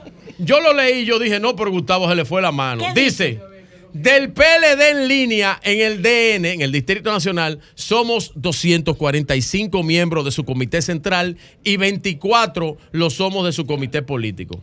Pero parece que este territorio es un terreno baldío o que estamos acá pintados de la pared. Somos unos inútiles que tenemos que traer refuerzos del campo. ¿Quién me escribió eso? Iván Lorenzo. Oye, del campo. No, No, Julio, usted, no, usted no no. quiere reír. No, De- no. de es que eso no no da risa. acuerdo con eso. No, ni yo. No, porque. Pero no es el No, campo, porque no, no Iván. No, no, no. No, no. Yo creo que no, se no pasó. Tu compañero, tu compañero de partido, el senador Iván Lorenzo, no se merece eso. Te pasaste. Te pasaste, hermano. Te pasaste, Gustavo. Cambio y fuera. Son 106.5. 9.40 minutos. Buenos días, José, adelante. 8.40 minutos. Bueno, 8.40 bueno, sí. minutos. Así Sí. es. El tiempo va rápido, pero no tanto. Así, va más lento. Bueno, señores, miren. Voy a leerme el trabajo de, Ay, sí. de- Nieves. Del doctor Nieves. Yo no sabía que el doctor Nieves todavía estaba escribiendo artículos porque él tiene una plataforma de YouTube muy dura que invito a todos a buscarle y a seguirlo. Al doctor Nieves, muy dura, sí. Por el Ayer tema hablé con él, con el doctor por Nieves. el tema de la banalidad, porque yo tengo varios años estudiando eso, explicando, buscándole una explicación al, al fenómeno actual que empezó, diría yo, el tema de la pandemia lo agudizó, pero como en el 2014 hubo un coreano que creó una canción, una vaina rarísima que se llama Ganga Styles. Ay, sí. Se murió él. Y no sé Sí, si. sí, sí, no- el no que lo cantaba, sí. Ganga Fue- Style no cantaba Eh, nada, era, un, era bailar, la canción no tenía Pero, nada. él- pero la cantaba. Gangnam Style, Gangnam Style, hasta yo, hasta yo. Ah, no, no, el coreano, el coreano, tú dices. El coreano. Ah, yo entendí que era. eh, Ganga Styles. Entonces Sí, esa canción se Sí, volvió claro, viral, está- rompió un récord en, YouTube. mundo. Entonces, ¿qué pasa? Que yo decía, wow, y este fenómeno, eso fue como en el 2014, y este fenómeno de que la gente se enganche en esta corriente de opinión tan simple. Bueno, lo que pasa es que la mayoría de las personas no estaban empoderadas hasta 1990 y la tecnología después que se cayó el muro empoderó a la sociedad común, que antes una mera para los ricos y para los poderosos. Aquí habían tres periódicos que decían todo lo que pasaba. Y ya, pero ahora cada quien puede tener un periódico en su mano, en una pantalla. Y obviamente si la mayoría se expresa, si la mayoría se expresa y, y tú le haces una regla de Pareto a eso, solamente el 20% va a ser cuantitativo, el 80% va a ser, el 20% va a ser cualitativo, va a ser fondo, el 80% va a ser forma. Pero cuando la sociedad está en crisis, todos los recursos de la sociedad se disponen para las crisis. Cuando la sociedad está en paz, cuando yo hablo de crisis me refiero a crisis estructurales, sobre todo guerras, porque tuvimos una, una crisis por la sobrevivencia con el tema del coronavirus, pero el Internet nunca se fue, ni la energía eléctrica tampoco. En una guerra esas son las dos primeras cosas que se van, la comunicación y la energía. Fue una crisis particular la del coronavirus. Entonces, cuando la gente está en crisis, atiende a defender sus derechos fundamentales de sobrevivencia, o sea, sus recursos fundamentales de sobrevivencia, perdón, no derechos. Y ahí tú vas a ver a la gente concentrando su energía en cosas que los humanos consideramos trascendentes e importantes, que no son banales o que no son cretinas o que no son espectáculos. Pero cuando no estamos en crisis, pues la gente se relaja y se divierte y simplemente se entretiene. De ahí es que viene el tema de la obesidad, de ahí viene el tema de las depresiones, las más generales, de ahí vienen muchas modalidades de homosexualidad, de ahí vienen las expresiones de adicciones, porque simplemente cuando estamos en paz tendemos como especie a relajarnos, a no preocuparnos y a no estresarnos de manera gratuita, sino a relajarnos. Ese parece ser una condición natural de los seres humanos, incluso de los animales. Pero voy a ver el trabajo de Nieve, a ver eh, qué, plantea él, a ver qué explicación él le busca al tema de lo que yo no llamaría banalidad. Yo llamaría expresiones de las personas en condición de paz, en condición de mm. placer. Miren, varios temas. Primero, Elías Barrera, hablé con él anoche Elías Barrera Corporal. Y lo que me dijo de la parada del Bronx fue una locura. Yo le dije a él que por favor que nos haga una presentación para el programa hoy, porque él conoce como poca gente todo lo de la parada del Bronx, porque ha estado por más de 30 años en eso, conoce todas las personas, los players, conoce eh, el know-how, sabe cómo se monta esto y tiene información súper valiosa sobre este tema que yo creo que nosotros que hemos, que hemos asumido este escándalo de la parada del Bronx y lo que pasó con Montecristi, bueno, él pudiera arrojarnos mucha luz. Por otro lado, yo quiero saludar lo que pasó anoche con la selección de baloncesto de República Dominicana que se enfrentó a la Universidad de Memphis, aquí en República Dominicana, con una estrella en ascenso, Lester Quiñones, de padre dominicano, creo que su madre es boricua, algo así, que está representando a la República Dominicana en la selección y Lester Quiñones juega para el equipo de Golden State, ya tiene dos años, contrato de two ways, y con la actuación de ayer aquí anotó 30 puntos frente a a la Universidad de Memphis, ayudó al equipo dominicano a vencer 91 por 84 en el Palacio de los Deportes a esta universidad, una universidad súper ranqueada, y el equipo dominicano demostrando que lo que hizo frente a Argentina no fue una chepa. Ya la República Dominicana, para mí, no tengo ninguna duda en decir que está en el top 10 del baloncesto mundial. Oigan lo que estoy diciendo. ¿eh?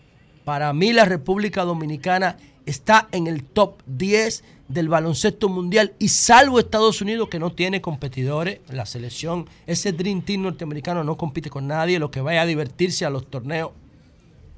La República Dominicana puede competir con cualquiera del top 5.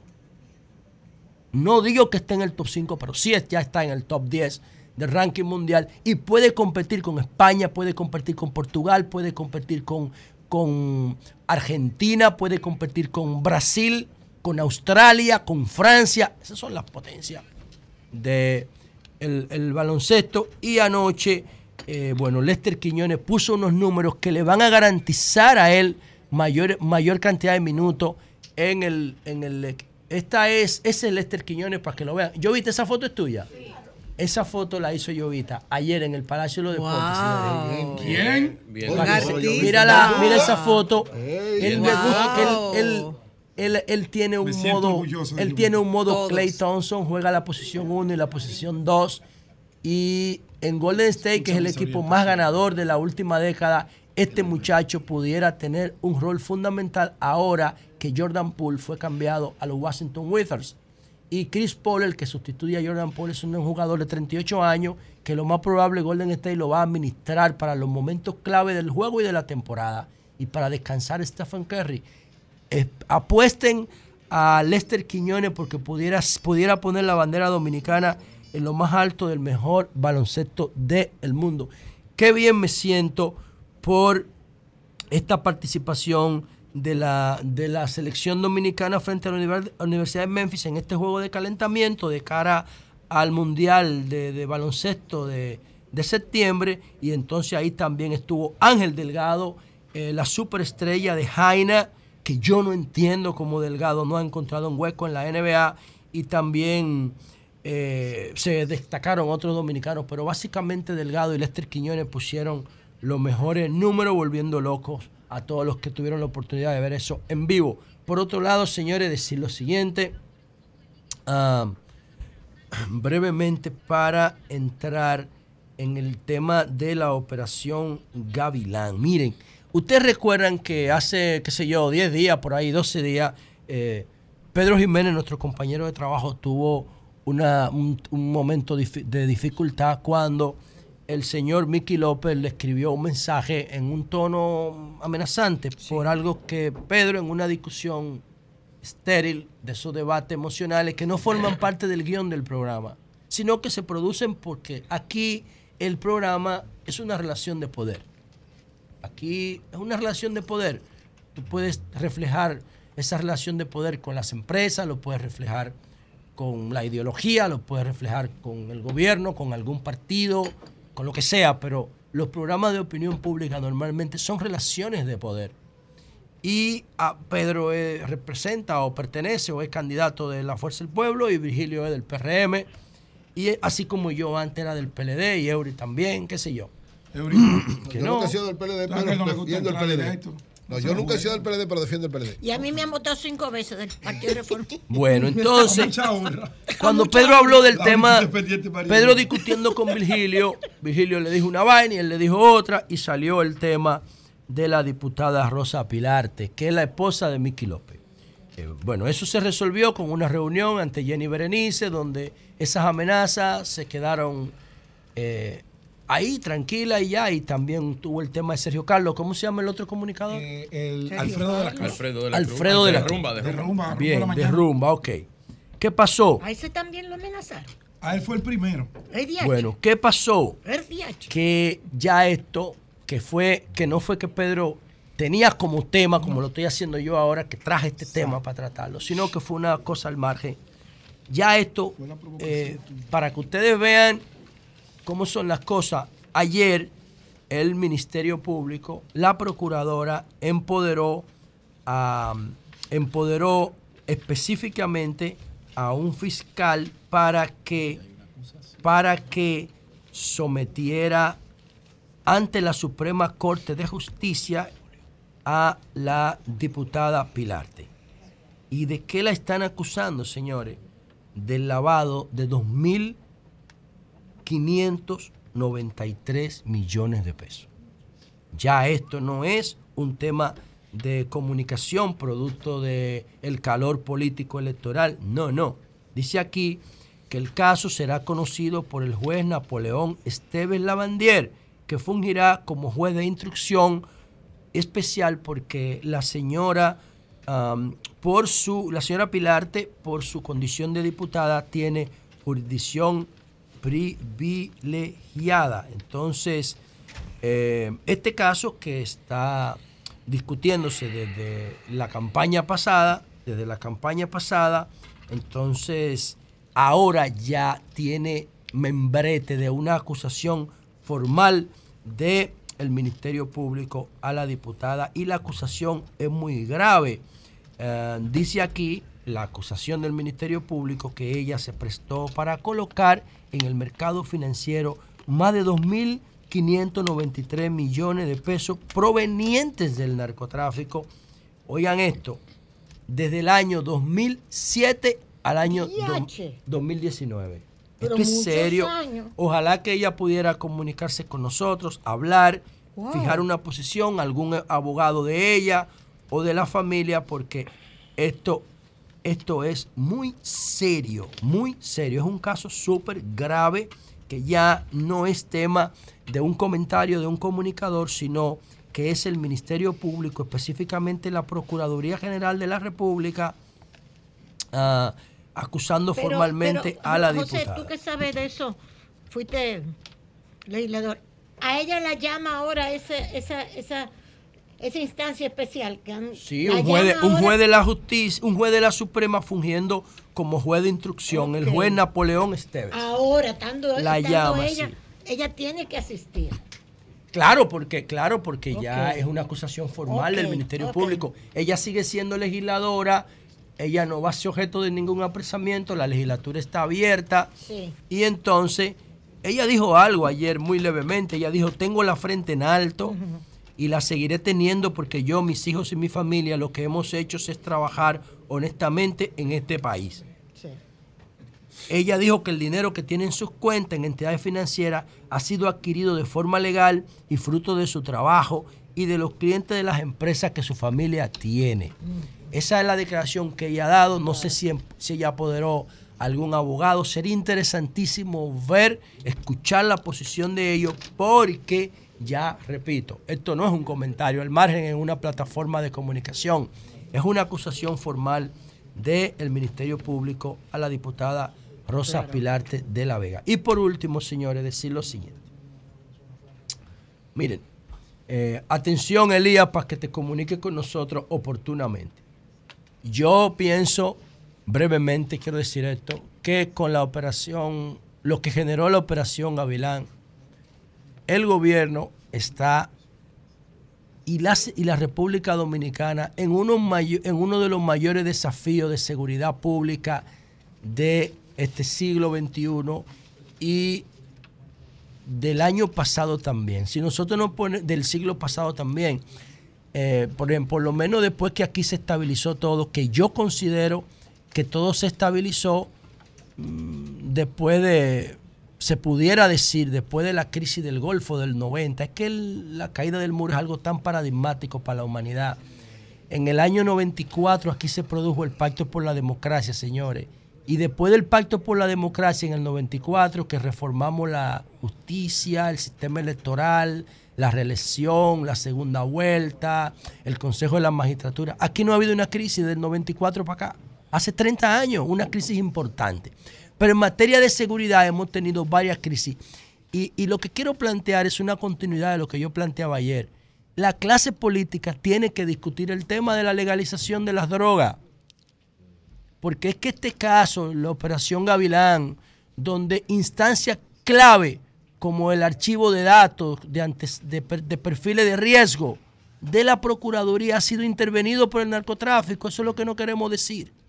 Tiene- debe conseguir primero que lo haga que lo haga el mundo porque El mundo lo está haciendo, Julio. ah bueno perfecto porque Lo está sería- haciendo, mira, Canadá lo está haciendo, perfecto, Holanda lo hizo hace cucho mil años, perfecto, lo hizo perfecto, Uruguay, lo está haciendo Panamá, sería- lo hizo Puerto Rico, se- lo está haciendo Estados Unidos. improbable que la República Dominicana fuera un paraíso fuera un paraíso No, no es un droga. paraíso, va, es un paraíso ahora. Está- ahora mismo República Dominicana pero- es un paraíso de la droga. dentro- ¿Qué droga tú quieres que te la voy a traer de- mañana aquí? no, yo no quiero droga. Ah, bueno. Ah, ah, bueno, tráeme un traguito. Me lo voy a- Eso es droga también. Lo que pasa es que es una droga legal, No, no, que eso es lo que yo quiero. Tú me estás dando el pie de amigo. ¿Tú viste lo que tú dijiste?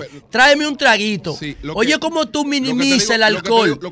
es legal. Lo que te digo que es un tema que un país, un, que un país no lo puede discutir de manera individual. Eh, Julio, y no lo hizo Canadá. No, han, han- han- han legalizado la marihuana. Tú estás hablando No, de la legalización de la no. Canadá no legalizó la marihuana. Canadá está distribuyendo hasta drogas duras. Bueno, yo lo que he visto, yo lo que he Como la heroína, yo lo hermano. que- Yo lo que he leído en Canadá. No, léelo ahí, búsquenlo lo- en Lo Google. que yo he leído en Canadá cuando he entrado ahí es que te dicen, si usted trae alguna sustancia, usted la deja ahí en una cosa. Y que- evítese que- un problema. Y evítese un No te problema. evita no hay ningún pro- No hay problema. problema que usted la suelte, es lo que yo he visto en los aeropuertos. Bueno, pero está si bien. usted trae alguna sustancia. Pero ahora, ¿por qué yo digo- Aquí hay un sitio donde usted la deposita y usted no tiene ningún Ok. problema. Entonces usted entra al país. Eso Está es lo que yo he bien. visto en Canadá. En Canadá tú puedes consumir lo que tú quieras. Bueno, yo no sé si allá tú lo puedes Lo consumir, te lo da el gobierno. Pero cuando tú y llegas te- el allá, gobierno te lo te da.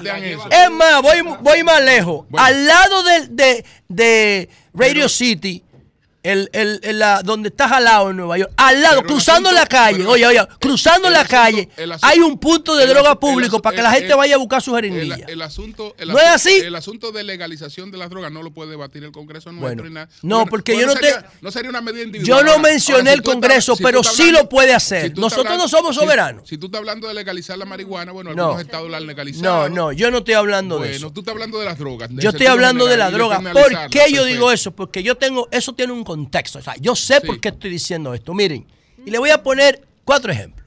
Breve, por favor. Breve, no hay problema.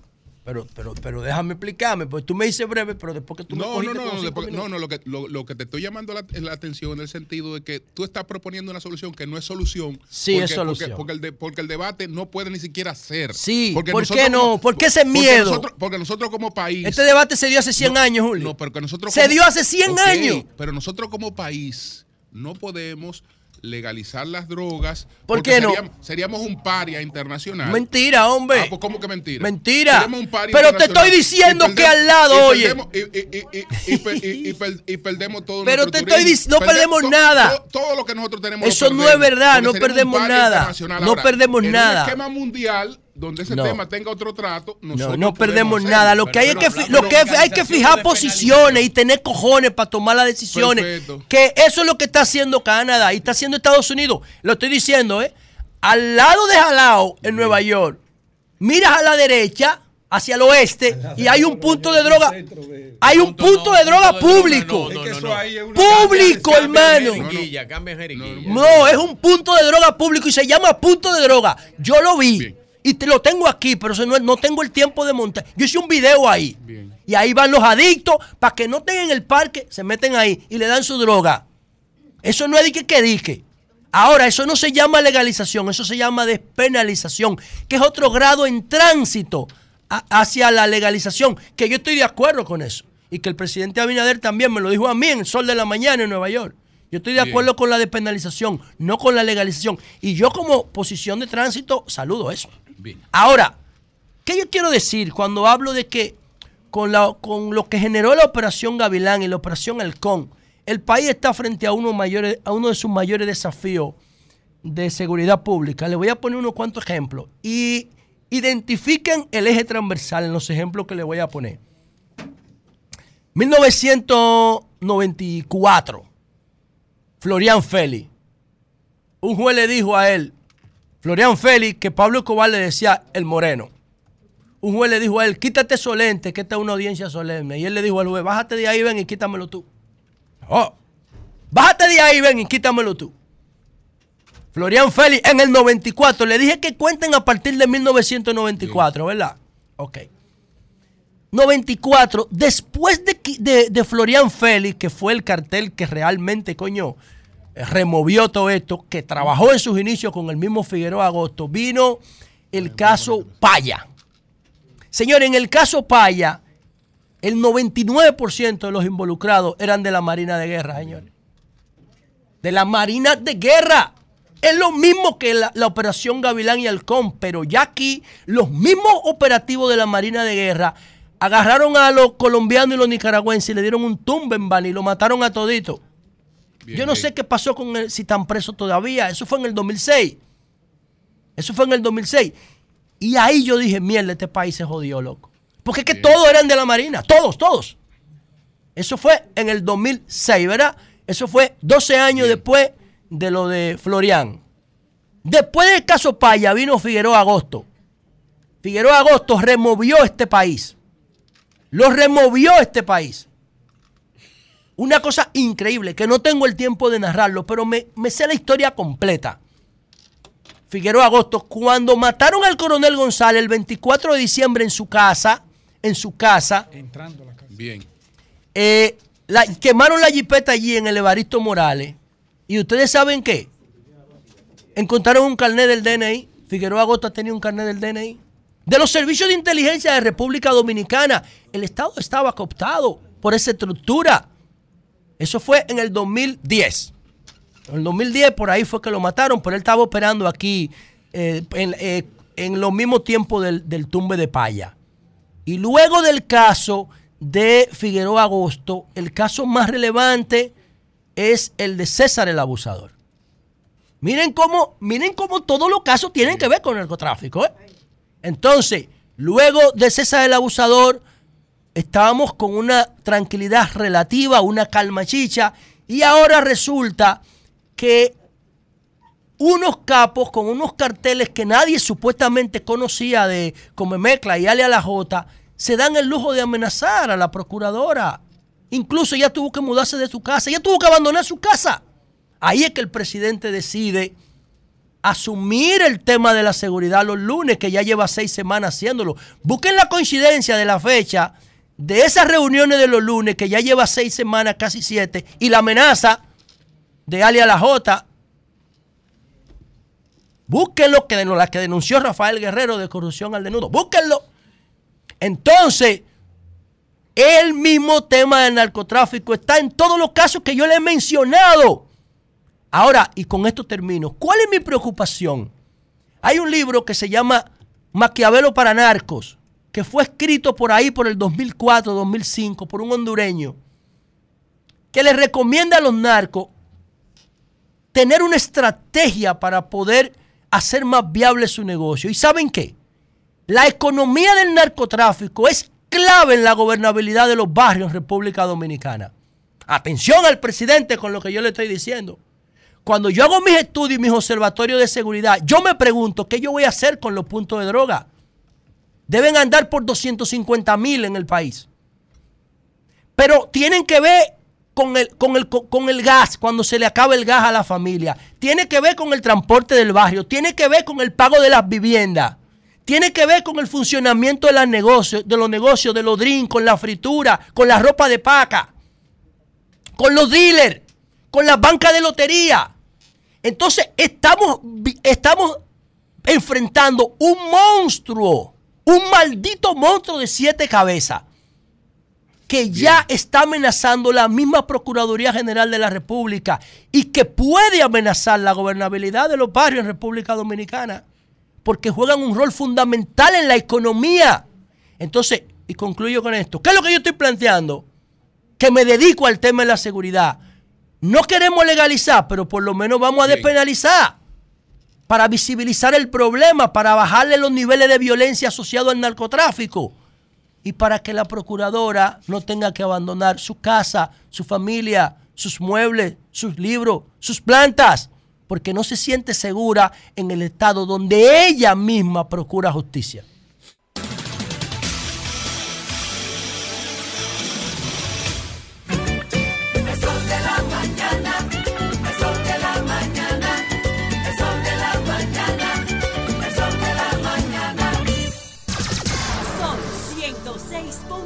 106.5.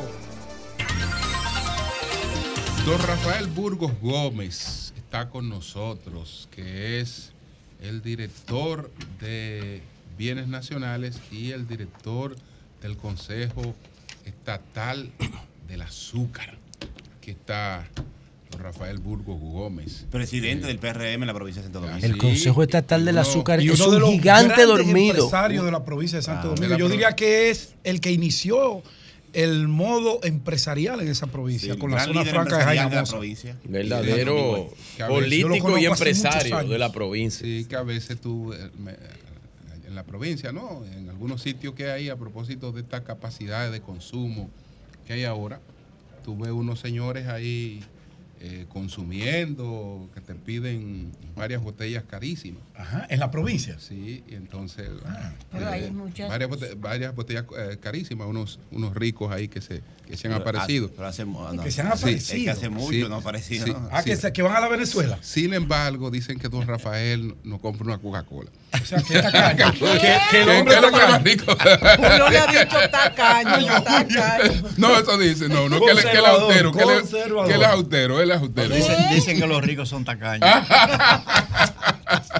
Bueno, pues mire, don Rafael, vamos, vamos primero con el tema de los de las personas que han sido desvinculadas, porque eso es uno de los temas que con más insistencia nos llaman, personas que están esperando su dinerito eh, para eh, ser desvinculadas. Hablan hasta de un supuesto dinero que ha llegado de agricultura, que no se le ha explicado. ¿Cuál es la situación con el tema de las desvinculaciones de ex empleados del CEA? sobre todo. Sí, eh, primero muchas gracias por permitirnos estar aquí con ustedes y aclarar algunas cosas que se han venido dando en los medios de comunicación. Eh, como ustedes saben, hoy precisamente se cumple la disposición del decreto que me mandó el presidente al CEA y a Bienes Nacionales. y, como ustedes saben, yo encontré una institución con muchas situaciones, con muchos problemas que se venían arrastrando desde el 90 y del 2000, prácticamente desde el 2000. su creación. Sí. Y realmente eh, el Consejo Estatal del Azúcar aún tiene muchas situaciones y qué bueno que estemos aquí para que la aclaremos, que pueden ser importantes para el pueblo dominicano y también para la comunidad de los medios eh, de comunicación que nos van a ayudar a este tema. La situación actual de lo de vinculado, comienzo a decir, primero, nosotros eh, designamos una comisión que trabajó durante un mes y medio haciendo un levantamiento completo de todas las vinculaciones que se han realizado a partir del 2020 porque hay otra lista que es antes del 2020 y eso, esa, esa comisión concluyó de que en lugar de 354, que fue lo que me informaron, concluyó con 836 desvinculados que no aparecían, que no estaban en la lista. Del 2020. Del 2020. Hasta el momento. Hasta el 20 de... 800 y pico. Hasta que me designaron a mí pero solamente me reportaron que habían 354. Eh, ¿Qué, pasó con eso? Bueno, que habían una serie de personas que lo tenían en un archivo ahí y entonces eso no se tomaba en cuenta, solo se tomaban en cuenta lo que presionaban para que les pagaran. Eh, eh, resultó que en esa investigación eso dio un monto. De ese monto, que ya no son 354, sino que son 800, casi 800, porque han, aparecido algunos casos más. Eh, eso, ese, ese, monto asciende alrededor de 180, eh, 200 millones de pesos. Yo he recibido, yo he recibido, yo he recibido cuatro partidas una de 20, una de 10 y otra de 10. La, acabo de recibir hace un par de semanas. 40 millones de un total de 200 que necesitaría. Pero nosotros nos hemos economizado en diferentes áreas, nos hemos economizado 20 millones y ya en esa bolsa tenemos 60 millones de pesos. Eh, de la misma manera, hemos pedido al Ministerio de Trabajo que nos acompañen en esto, porque es un poco complejo, porque hay personas que han cobrado cinco veces las prestaciones. El diablo. El ¿Cómo? hay así, personas que la han cobrado. Usted puede explicar eso porque está raro. Hay personas que en diferentes, en diferentes épocas, en diferentes momentos, pero la misma persona. Entonces, eso. Pero perdón, por el, perdón, Pedro, la han cobrado y la recontratan. Sí, sí, Entonces están cobrando el tiempo de prestaciones que las prestaciones que se le acumula en cada tiempo. No en cada tiempo, porque eso también lo chequeamos, no es en cada tiempo, tú sabes. Hay otro otro tema ahí. Es lo mismo que cobran más de una vez, entonces. Son los mismos. son, prácticamente un pequeño por ciento, pero se colaron. Y eso pues, afectó las decisiones de nosotros completar ese proceso. ¿Qué se está haciendo en este momento? Okay. En este momento estamos en compañía con el Ministerio de Trabajo, trabajando ya, y ya se han reunido las partes, ya se han reunido eh, el Consejo, la Comisión del Consejo Estatal del Azúcar, una comisión que designó el señor ministro de Trabajo, y creo que también, porque son los que han estado trabajando, una comisión de, la, de las partes de los desvinculados que están trabajando con el tema de los valores para transparentar los valores y comenzar el proceso de pago a través del acompañamiento del Ministerio de Trabajo, porque necesitamos resolver ese problema, limpiar esa situación, porque viene desde lejos. Es una situación que viene desde lejos. ¿Cuándo se supone que comenzarán a pagar? No, ya ¿Y- comenzaron. ¿Y, cuál es la prioridad que van a establecer? Porque apenas tienen 40 millones de, de 200 que necesitan. no, nosotros tenemos 60 millones. 60 millones. Tenemos o sea, 60 millones. Faltan 140. Eh, y eso entonces vamos a, a trazar un plan para seguir cubriendo esos pagos. ¿Quiénes van primero? Por, van primero los primeros desvinculados, van en orden. Ah, por orden cronológico. Por orden cronológico. De desvinculación, De fecha. ok. Al- hasta completar al final los pagos que vamos a hacer. Le vamos a cumplir a todo el mundo, a todo. No importa que sean 500 Sí. pesos, porque tenemos casos hasta de 500 pesos. De Claro. una persona que duró una semana y le sumaron eso, ¿verdad? La, la tradicional situación, eh, por ejemplo, que usted encontró, eh, porque el CEA siempre ha habido serias dificultades ahí con sus terrenos, muchas ocupaciones ilegales, muchas ventas que se han producido varias veces, sangre por eso. Eh, ¿cuál, ¿Cuál es la situación en estos momentos? Bueno, como ustedes saben, ayer el presidente juramentó eh, una comisión mediante el decreto 273-23, nombró una comisión al señor Enriquillo, eh, que es el presidente de la comisión, yo soy vicepresidente y ocho miembros, eh, seis miembros más. Esa comisión va a revisar 201 contratos que son contratos enormes, grandes. Esa comisión va a revisar 501 contratos que son lo que nosotros llamamos medianos y va a revisar 16 contratos hasta el, hasta el 16 de agosto del 16. Esa comisión que va a, revisar esos 16 mil contratos Ok, son los contratos que se otorgaron desde el 16 de agosto del 16 hasta qué fecha? o desde el 2008, desde el 2008 hasta el 16. Hasta el 16. Y se van a revisar no porque no porque se vaya a violentar la seguridad jurídica de eso, sino porque hay una serie de normas eh, y de procedimientos que no se cumplieron. Y lo que vamos a hacer ahora es revisarlo para normalizar, para regular esos contratos. Eh, la mayoría de esos contratos irán al Congreso de la República, otro, de acuerdo a la facultad constitucional que tiene el presidente, hasta 200, hasta 200 eh, eh, salarios, y los otros irán al Congreso de la República. La idea de revisar eso es buscar la manera de cómo transparentar las operaciones del Consejo Estatal del Azúcar. Esos contratos, para que ustedes sepan, representan alrededor de el 30% de toda la tierra que tiene el Consejo Estatal del Azúcar. El 30%. Hay Alrededor muchos del 30% de, porque estamos hablando de 16 mil, pero estamos Sí. hablando de 201 que son... Esos contratos ninguno ahí fue al Congreso, ninguno No, está no aprobado por el ido, no han Congreso. ido, han ido al Congreso. Todavía están en, en- en el aspecto del área administrativa ya en, Sí. el, en el Consejo Estatal.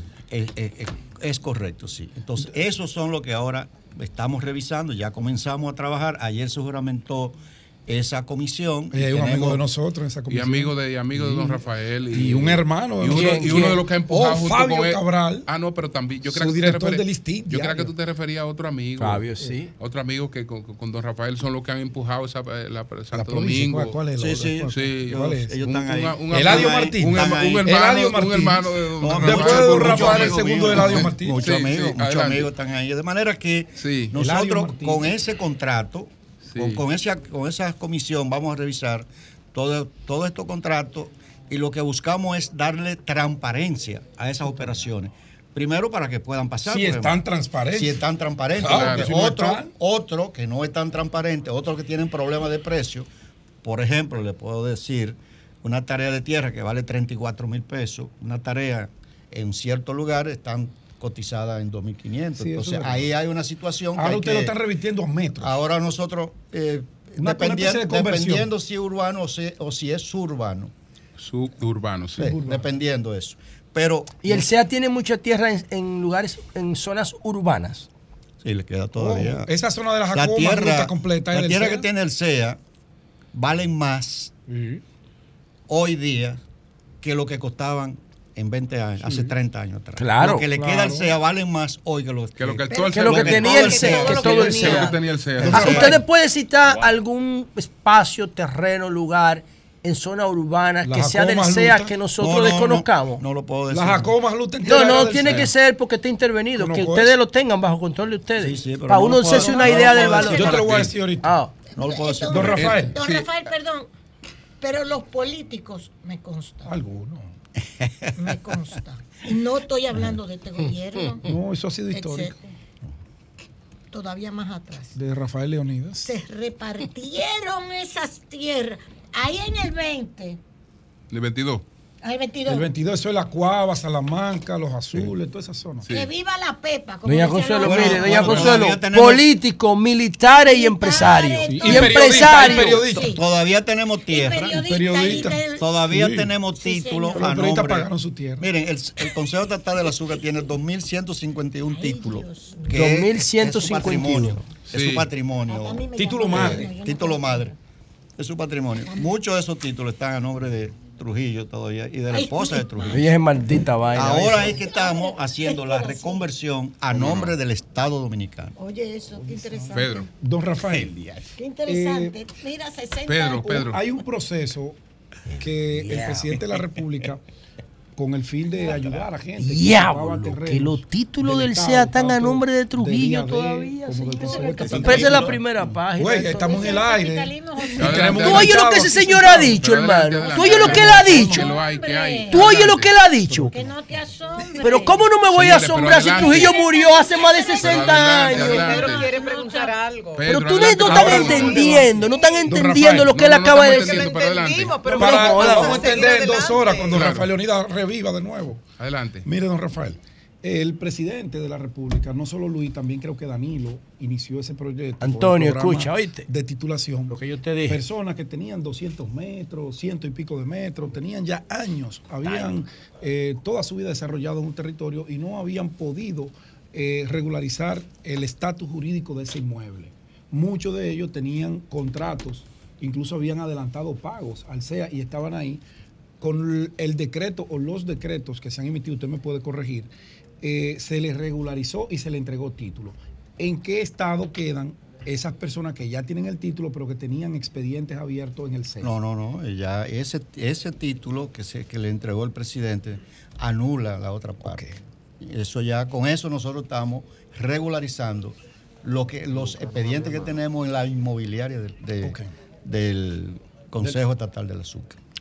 Y además también para decirte, ya hemos entregado en el mandato del presidente Abinader, hemos entregado 60 mil títulos en estos tres años. Vamos a entregar, antes de, de- de la conclusión de este mandato, vamos a entregar 86 mil títulos más, adicional a esos 60 que ya están entregados. Así que eh, la tra- transformación de titulación eh, es paralela, es para todas las urbanizaciones. Ahora mismo tenemos intervenido alrededor de 40 urbanizaciones en diferentes partes del país, eh, donde están trabajando las comisiones de titulación, las comisiones del CEA, las comisiones de bienes nacionales. Estamos trabajando para eh, aumentar la titulación, porque la idea que tiene el presidente es de que antes de su mandato, de este mandato, pueda eh, entregar 150 mil títulos a todas estas familias que también al mismo tiempo ya forman parte del Producto Interno Bruto, ya son eh, personas objeto de crédito, pueden ir a los bancos, pueden ir a cualquier institución, ya las familias pasan de pobreza, ya son sacados de pobreza porque eso es parte del proceso Claro. de transformación. El, el proceso de fusión entre bienes nacionales y el SEA, ¿cómo va? Mira, estamos ya en un 82, 83%. Vamos a, a reinaugurar el edificio del Consejo Estatal del Azúcar, eh, donde se está alojando bienes nacionales, el Consejo Estatal del Azúcar y CORDE. Porque acuérdense que son tres leyes. Esa ley primero tenemos que hacer la fusión y luego mandarla al Congreso para que el Congreso, el Ejecutivo la manda al Congreso para que el Congreso entonces haga la, la- complete el tema de, de fusión. Nosotros el día 10 vamos a inaugurar, lo estamos día 10 de invitando, agosto. el día 10 de agosto vamos a inaugurar. Es el día que estaremos allá, si Dios lo permite. Ese día estaremos por allá, si Dios Sí. lo permite. Ah, estaremos allá en la y estaremos allá para que ustedes vean la transformación de lo que está pasando, lo que hemos hecho en este año de trabajo, eh, acompañando al presidente en los esfuerzos que estamos haciendo por transparentar esa institución y que esa institución vuelva a ser lo que, es- lo que fue. Vamos a terminar con cuatro ingenios eh, y vamos a recuperar 200 mil tareas que ya está en proceso ese esfuerzo. Ese esfuerzo está en proceso de recuperar 200 mil tareas, tanto para eh, las áreas que necesita el Consejo Estatal del Azúcar y también eh, las tierras que necesita por venir para ponerlo a producir 50 mil toneladas métricas. ¿Qué- ¿Cuál es la participación de ustedes ahora en el mercado de la- de- de- del azúcar? Y sobre esta situación de escasez, eh, ¿cómo se ha sentido? Sí, nosotros tuvimos una zafra, realmente eh, no pudimos llegar a las expectativas que había diseñado, habían diseñado los técnicos en cuanto a la producción de azúcar. Nosotros teníamos eh, una expectativa de producir 25 mil toneladas, pero la sequía, los fuegos, solo nos, nos permitieron producir 15 mil toneladas más 3 millones de melaza, que son las que, se han, las que fueron distribuidos a los ganaderos en el, en, en el tiempo de sequía. De manera que eh, vamos avanzando.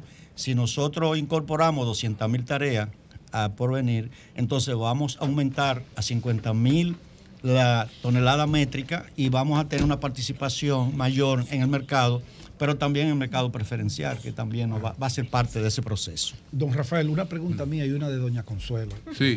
¿Cómo así? Sí, Sí, sí, no, sí. Doña Tu Consuelo, portavoz. no, soy alumno, segunda voz Soy alumno de Doña Consuelo y ella me manda y yo tengo que obedecer. Gracias, líder.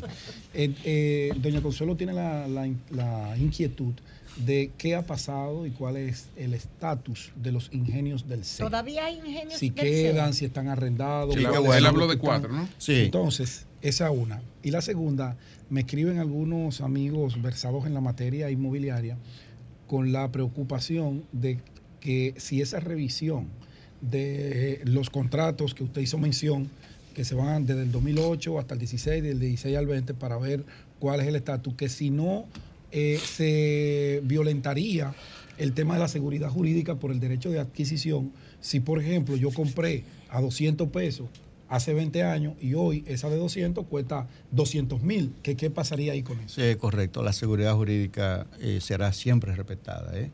Lo que pasa es que la mayoría de esos contratos que llevan eh, un procedimiento de 12 documentos, la mayoría, y ese es el por- y por suerte que es que, que- por suerte que, que es una situación de la que de la que está planteada ahí aún.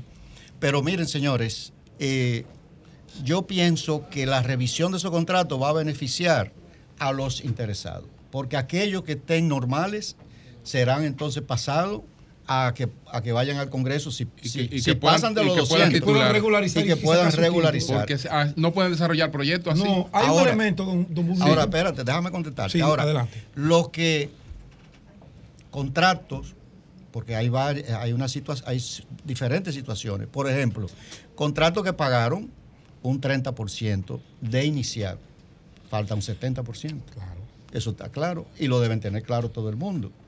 ¿Qué se va a hacer? Bueno, se va a hacer una tasación de un lado y una tasación de otro lado para buscar un punto de Un punto equilibrio. de equilibrio. Un punto de en el, equilibrio. que, en el que no pierden, porque a la hora que ellos vayan a vender, ellos no van a vender a los precios de hace Imposible. 20, 20 años. Ellos van a vender a los precios de del mercado actual. Y Así además- que cualquier cosa que inviertan ahí, hay un tienen usufructo recuperación. y hay un usufructo. Claro. Entonces lo que se va a buscar es un punto de equilibrio, un punto Claro. de seguridad, pero al mismo tiempo poder transparentar, porque muchos contratos de eso eh, tienen irregularidades.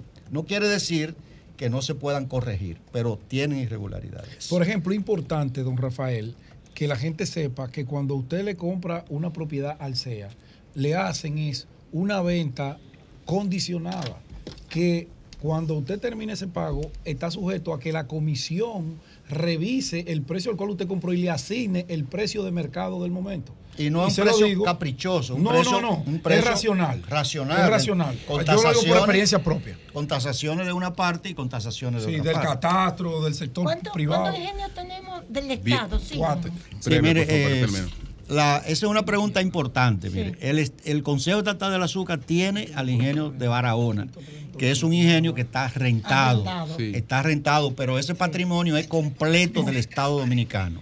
Es completo del Estado ido- Dominicano. Bien. Tiene eso muy organizado. Tiene, ¿Cuál tiene, a porvenir, tiene a, a Montellano que lo vamos a trasladar a Monteplata y un pequeño ingenio que se construyó en el gobierno de, eh, de Danilo Medina en Chirino, que lo vamos a convertir en un ingenio para producir eh, alcohol. Y estamos trabajando y vamos a hacer una inversión ahí de mil millones de pesos para producir alcohol ahí, que un- tiene una demanda enorme. Muy bien. Burgo Gómez, me dicen que Muy también bien. usted es egresado del Colegio Perpetuo Socorro de la Fuerza Aérea, Claro la promoción sí. Salomón. Claro que sí. Como yo que soy también de ese colegio. Mire, la situación, vamos a aprovechar para también usted maneja mucho de los temas políticos Y, para que y- nos y es verdad, y es verdad que fue usted el que enseñó a trabajar a su sobrino, que le dio Sí, su sí. primer empleo. Por supuesto. A don Juan Ramón Díaz, sí, Sí, a Juan Ramón. Claro que fue, lo- que fue que ¿Es lo enseñó a trabajar. Sí, sí, sí, sí, sí, sí, sí, Sí. Que trabajaba con usted. Sabíamos eso. Yo le enseñé a hablar también.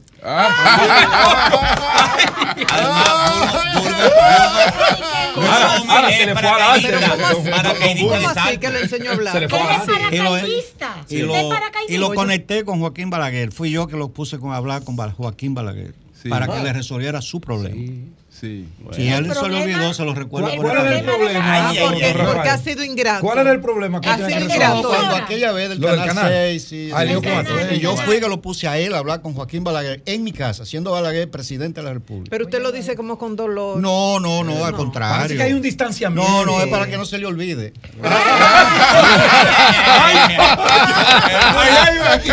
Burgo Gómez, para que sí, vamos a terminar. Sí, vamos a terminar. Burgo, antes, antes de irse, Bien. Antes de Burgo, eh, háblenos de la política en su municipio, Santo Domingo Este, cómo va la cosa, cómo usted ve el panorama. Y la Si Yo creo que- fácil. Yo creo que no, no sé si te conviene. miren, miren, muy sencillo. muy- sencillo. La provincia de Santo Domingo, yo soy su presidente del Partido Revolucionario Moderno. Sí. La provincia de Santo Domingo va a terminar con 2 millones de electores. ¿eh? 2 millones de electores. El, para decirle que nosotros vamos a repetir la mayoría de las alcaldías, vamos a sacar más diputados eh, y también vamos a sacar más regidores de lo que tenemos. Pero al mismo tiempo, yo le aseguro que el presidente Luis Abinader Corona no lo ha anunciado, él no lo ha anunciado, pero él va a terminar eh, diciendo que sí, porque eso es lo que el Claro, pueblo le está va para la pidiendo. reelección, ya me lo mandaron. Claro, decir. claro, claro. Pero el presidente sí. Dígalo, dígalo sin Nosotros miedo, sacamos un Romulo. 54% en las pasadas, en las pasadas eh, elecciones. Nosotros ahora sacaremos entre un 56 y un 57% en la provincia de Santo Domingo. Bien. Bueno, pues señores, muchas gracias a don Rafael Burgos Gómez, Una pregunta director, no, no, no, Ya. director del CEA quiero, y del no se Consejo. Estatal del Azúcar. Muy Gracias, cambio y fuera.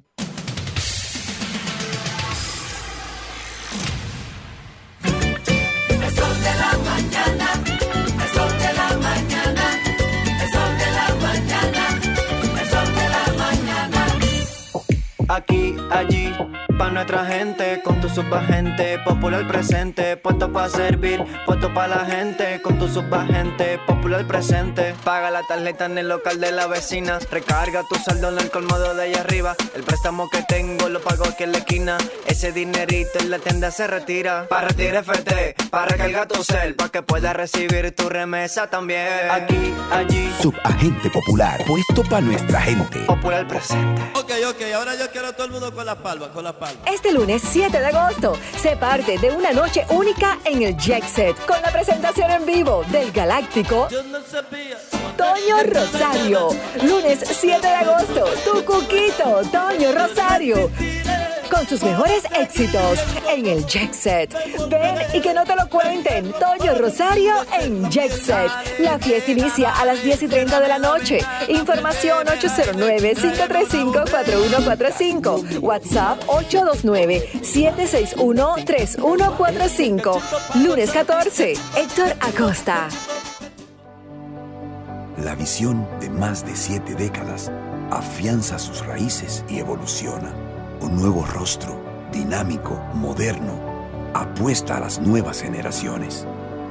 Apegados a nuestra misión solidaria de desarrollo y expansión y a valores de ética y honestidad, hoy somos la institución cooperativa referente de la región y el país.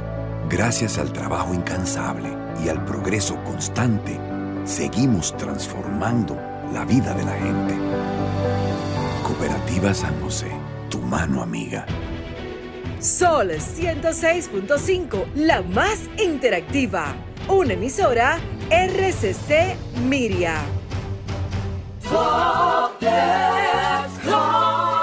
Señor constructor, en el FOPECOMS seguimos avanzando y ahora estamos más cerca de ti en nuestra sede principal de la avenida 27 de febrero 272 esquina Rosa Duarte para servirte mejor y garantizar la protección de los trabajadores de la construcción. Recuerda que cumpliendo con la ley 686 garantizarás el futuro de tu servidor y el crecimiento de la nación. Fondo de pensiones de los trabajadores de la construcción más que pensión. Todos tenemos ese ingrediente secreto en nuestros platos. El nuestro es Quesos Michel, tu aliado en la cocina. Santo Domingo, ¿cuál es la vuelta? Nene, la vuelta. La calle limpia, la casa la puerta.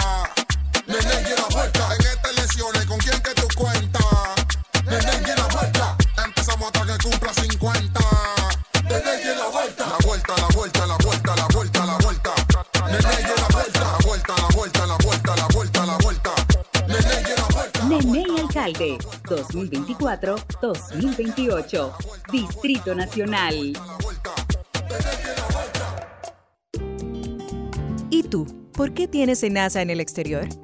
Well, yo nací acá, but I got my family en Dominicana. And that's what I need, Plan Larimar, cuando yo vaya para allá a vacacionar con todo el mundo. Con Senasa en el exterior, cuidas tu salud y la de los tuyos. Solicita tu plan Larimar ahora con repatriación de restos desde y hasta el país de origen. Más detalles en www.arssenasa.gov.do.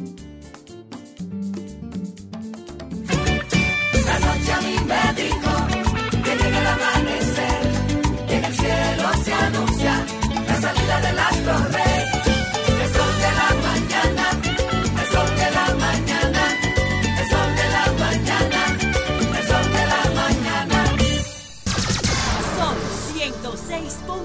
106.5. Son las 9.43 minutos. Buenos días, Marilena, adelante. Buen día, Julio. Muy buenos días a. Elena, hablando a las 10. Las pues este cuento sí ha cambiado, loco. Hoy tú no viste el pleito de Virgilio con el senador Silva. Las investigaciones, Se las investigaciones en torno a los accidentes incluyen hallazgos que representan una oportunidad de mejora. ¿Para qué? Para evitar que estos eventos ocurran de nuevo, para garantizar vidas y para fortalecer la seguridad en las operaciones. Y esto es válido tanto para el transporte terrestre, marítimo y aéreo. Es muy valioso el contenido de ese informe preliminar de la Junta Nacional de Seguridad en el Transporte de los Estados Unidos, dado a conocer hace dos o tres días en un ejercicio de transparencia y, como decíamos, es preliminar. Ya el definitivo será dentro de un año, pero ahí hay hallazgos y eso marca una tendencia y los entendidos en la materia ya pueden más o menos hacer un pronóstico de por dónde viene la conclusión, por dónde viene la respuesta a cuál fue la causa del accidente. Entonces, a esto nos vamos a referir. Es un informe amplísimo. Poca gente lo habrá leído por completo. ¿Por qué? Porque tiene, por ejemplo, cerca de 213 páginas de entrevistas, 1.250 páginas de estudio de rendimiento de la aeronave, 198 páginas de reporte de mantenimiento y desempeño humano, y la lista es larga, son muchas páginas. Incluye entrevistas a funcionarios del IDAC, a personal de la aerolínea, Red Air, y entre otros. Y ahí estuvo presente el general Emmanuel Sufrón, quien dirige la Comisión de Investigación de Accidentes Aéreos, porque aunque el país que encabezó la investigación fue Estados Unidos como estado suceso del accidente, del evento, pero envolvía una línea, una empresa dominicana y por eso estaba el general Sufrón. Decía eh, que hay hallazgos ahí y hay que hacer los correctivos del lugar. ¿Por qué? Porque como dicen también las personas de la industria, en la aviación las reglas se escriben con sangre, no con tinta. Decía el señor Porchela, director de, de, aviación, aviación civil, que esto había que sacarlo de los medios, que no se le puede hacer daño al país, que tenemos mucha competencia a nivel de turismo. Y es cierto. Lo ideal es no estar hablando de estos problemas, pero hay que hacer algo para evitar que estos hechos se produzcan y uno tenga que referirse a esto. Nos consta, y ellos, yo se lo dije directamente a él, que desde hace dos años, porque he estado dándole seguimiento a estos temas, se han hecho intentos de diferentes áreas de la industria, no solamente de los pilotos que él mencionó, también abogados, profesionales del derecho, también profesionales de la administración de la aviación queriendo canalizar por las vías correspondientes estas inquietudes. Ahora, cuando no son escuchados, no tienen otra opción que ir a los medios de comunicación. Él decía también, no se debe politizar. ¿Y saben qué? En eso coincide con los críticos. Los críticos han dicho, hay que despolitizar estas instituciones. No podemos tener políticos al frente de estas entidades. Necesitamos técnicos, expertos en la materia y cumplir con lo que dice la ley. Ahí no estoy de acuerdo con ellos.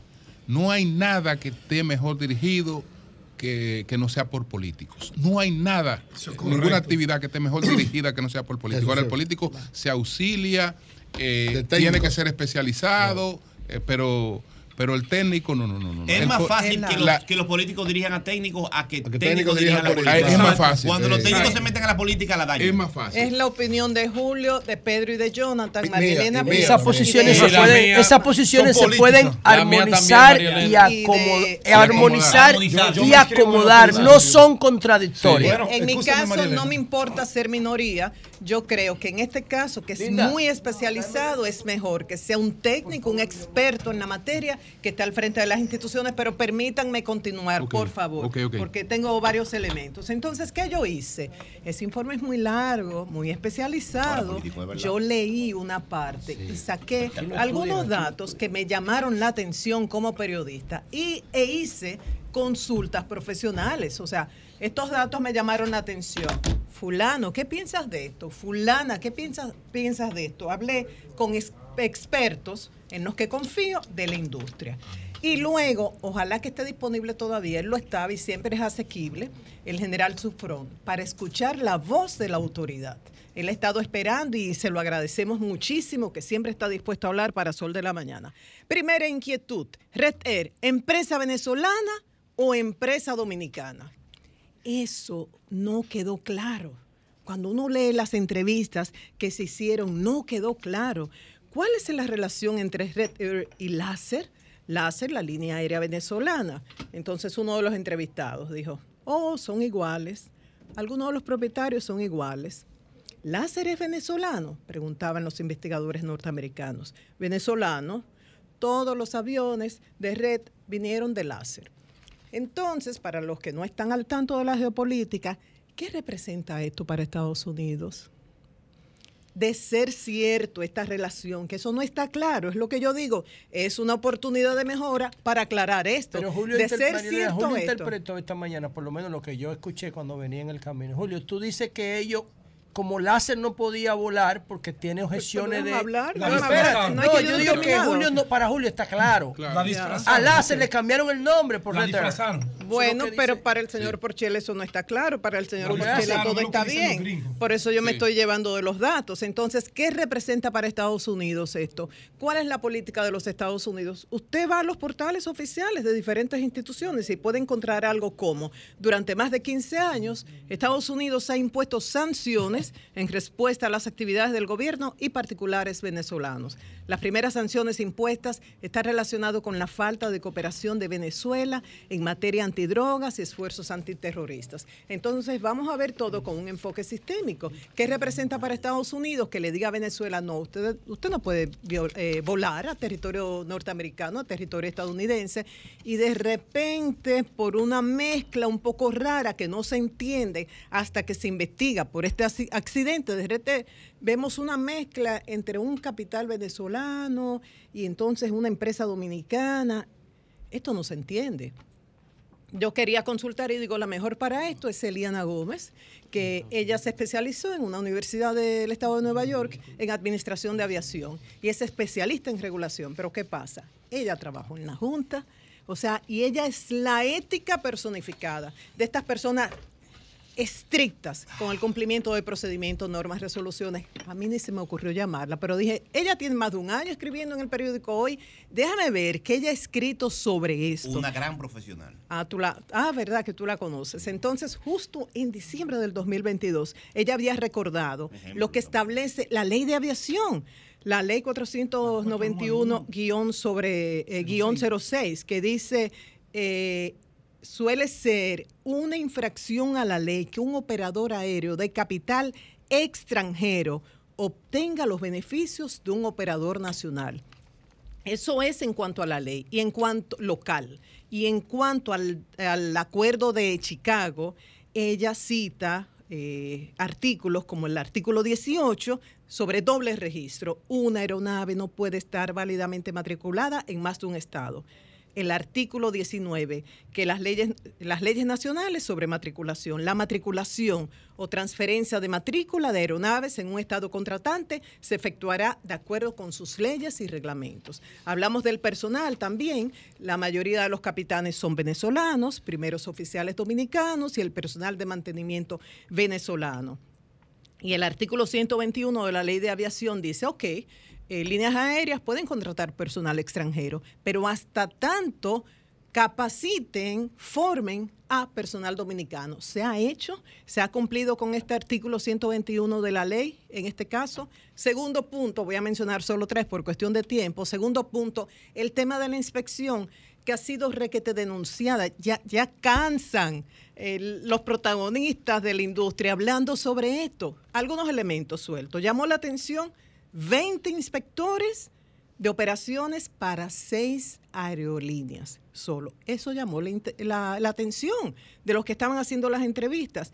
¿Qué llamó la atención también? Que no hubo cartas de corrección, u observación de la operación. O sea, no le dijeron a, la aerolínea, ni antes ni después del accidente, como ocurre en Estados Unidos. Hacen una inspección, hay un hallazgo extraño y le dicen, hey, línea aérea A, usted tiene X tiempo para corregir eso.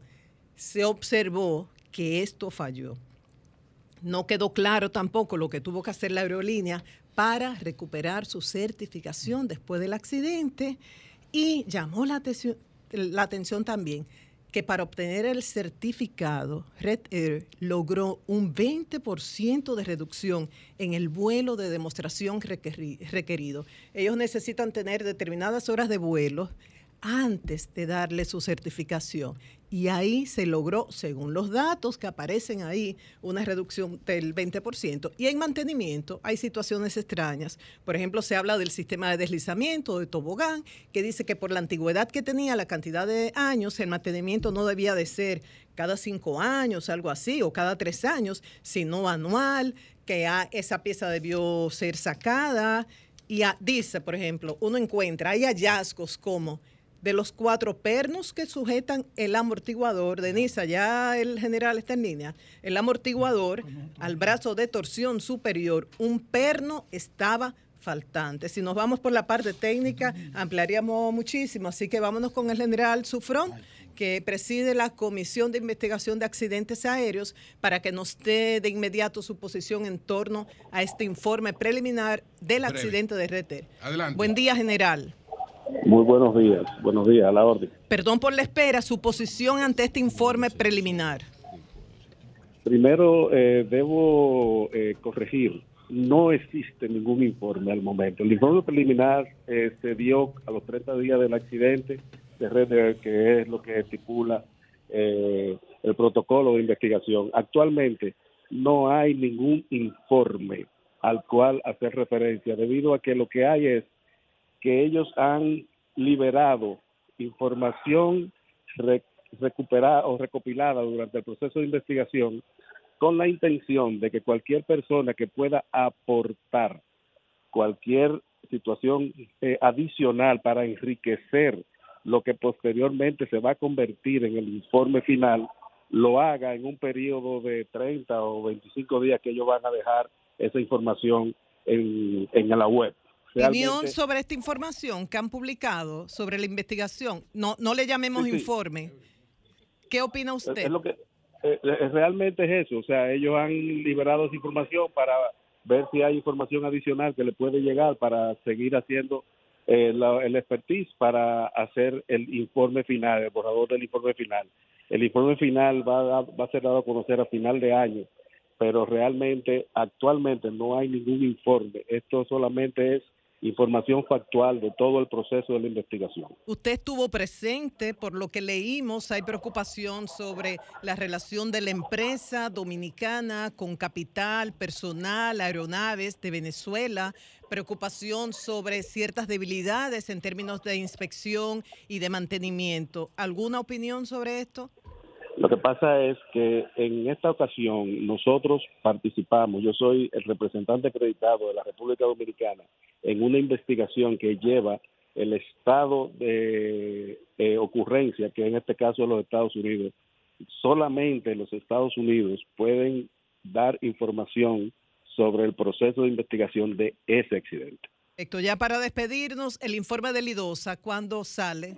el informe del I2 estamos dando los toques finales. Nosotros, a, diferencia de ellos, nosotros cuando terminamos el informe final, hacemos la publicación y luego entonces eh, ponemos al alcance del público eh, las informaciones que puede que no están eh, eh, como ocultas, vamos a llamar no ocultas, sino que tienen eh, una incidencia eh, que no puede dar dar a conocer a la luz pública. Hay muchísimas entrevistas, muchísimas cosas que en un proceso de investigación se mantienen en, en no tengo la palabra ahora, eh, en un estado de confidencialidad en la palabra. Ok, pues está bien. Muchísimas gracias, general, y hasta pronto. El general Estamos quien preside la Comisión de Investigación de Accidentes Aéreos, y concluyo diciendo que aprovechemos los hallazgos de esta información liberada por la Junta Nacional de Seguridad en el Transporte de los Estados Unidos para mejorar, para hacer correcciones y evitar que ocurran eventos similares, salvar vidas y fortalecer la seguridad operacional de la aviación en la República Dominicana. Cambio fuera.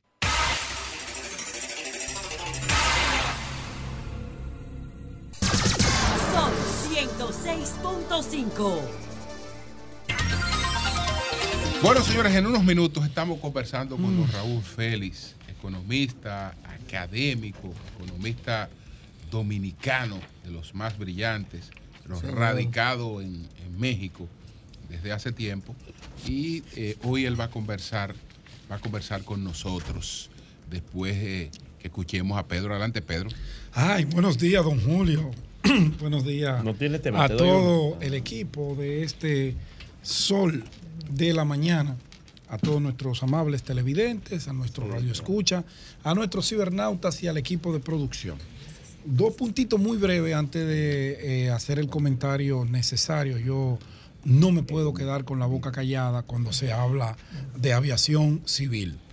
No lo puedo hacer porque ese sector a mí me duele mucho, estuve mucho tiempo vinculado a él y yo sé cómo están las cosas y cómo estaban antes del año 2020. voy a hablar un poquito de eso.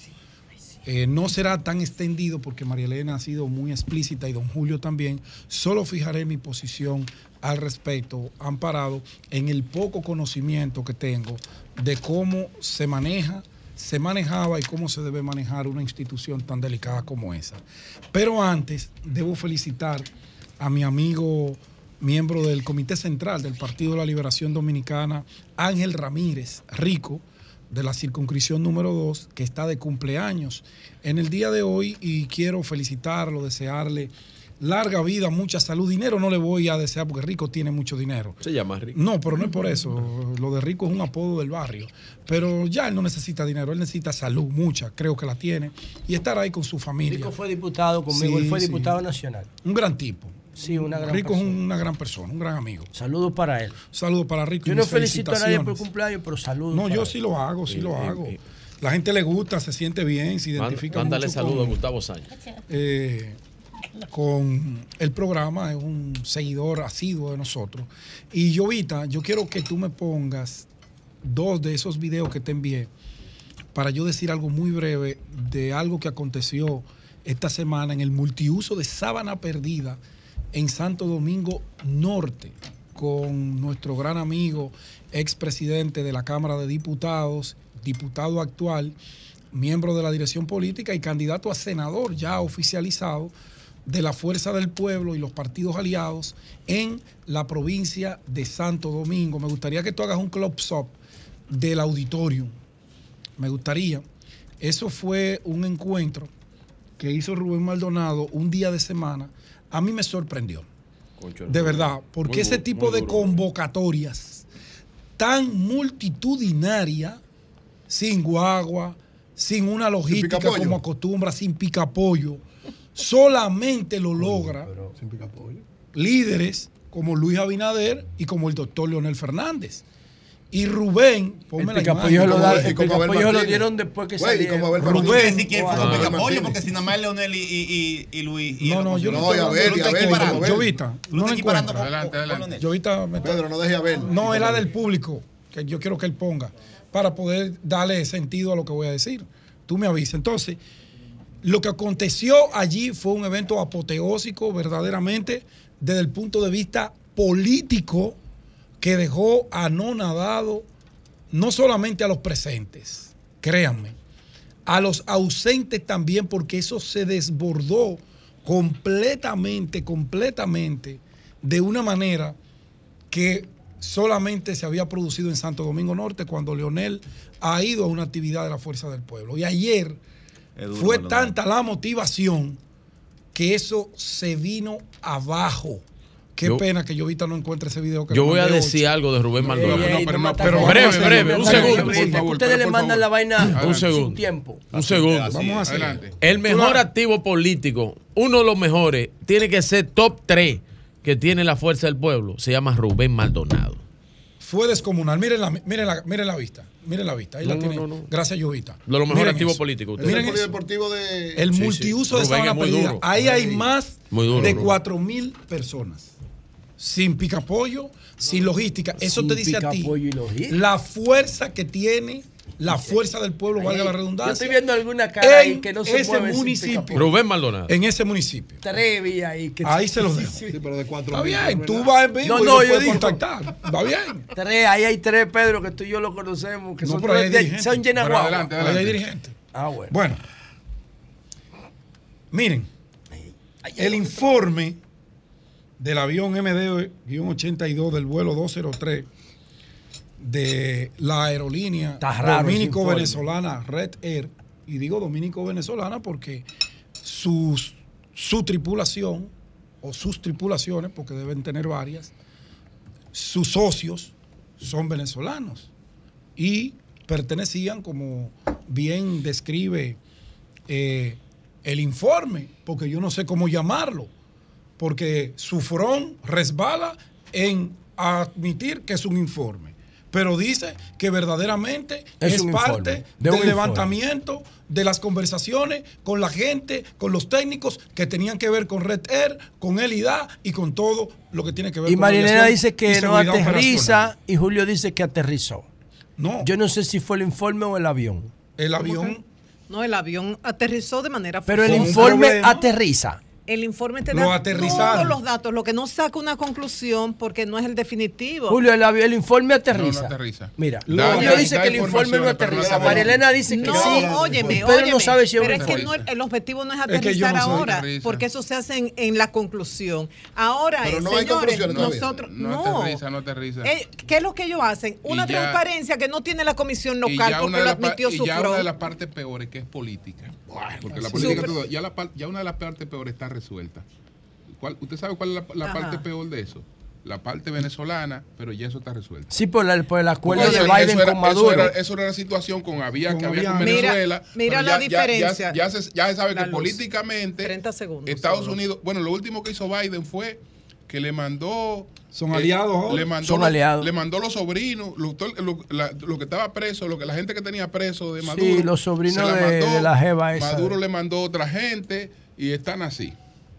Están así, inter- un intercambio, un intercambio. Mira la diferencia. Transparencia en Estados Unidos. Hacen X horas de entrevista, de investigación. Lo publican todo. Claro que la gente y si alguien del público quiere hacer una observación, lo hace antes de ellos dar el informe definitivo. La conclusión. El accidente fue causado por esto. Aquí es una información secuestrada. Yo utilizo ese término. Y es así. El término que utilizó Sufrón fue confidencial. No lo dicen eso, sino que sacan una conclusión. Aún estamos esperando el informe de Lidosa, que fue un accidente que ocurrió mucho, mucho antes. que ocurrió en el territorio dominicano. En territorio dominicano y que depende de esa comisión. Como, ya- como ya- decía Sufrón, Pero ya el cuestionamiento fundamental, que era el impedimento que tenía Venezuela, ya eso políticamente Estados Unidos lo atenuaría. lo manejó, Pero en este lo panel- Lo, at- lo va a atenuar. En Lo este panel de siete Sí. personas que ustedes tres han tocado ese tema, yo soy un observador. Julio dice que el informe no aterriza. Marielena dice que aterrizó y tú no, oye, sabes si es un informe. no me no venga aquí a yo ni siquiera he enfrentar a iniciado. Julio. Bueno, al final, oye, de la luz, al no, final Julio y yo estamos de acuerdo. No. Aquí no hay conclusión en este informe preliminar. Esto será en la conclusión. Es que todavía no, hay- no estamos en la etapa de la De la conclusión. no.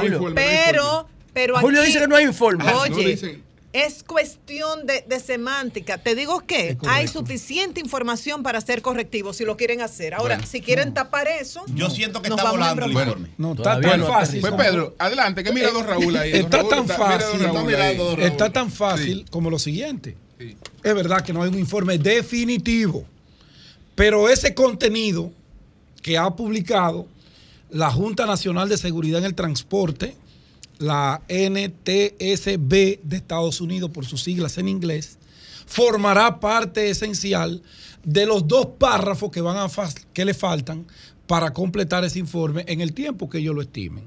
Eso tiene sus reglamentaciones, no se adelanta una hora, no se adelanta un día. Lo que se cuenta en el informe que el piloto Francisco Díaz, el capitán Francisco Díaz, se detuvo como es un especialista, un conocedor, y sacó de esa información aspectos muy relevantes, muy preocupantes, que deberían las autoridades locales estar sentadas con técnicos con capacidad para ver cómo ellos van a resolver los problemas que describe ese informe o ese estrato de lo que será un informe, como le quieran llamar. Lo que no pueden negar ni el director del IDAC, ni el general Sufrón de la Junta de Investigadora de Accidentes, una persona que yo respeto muchísimo porque es un conocedor del área que está dirigiendo. Lo conozco muy bien.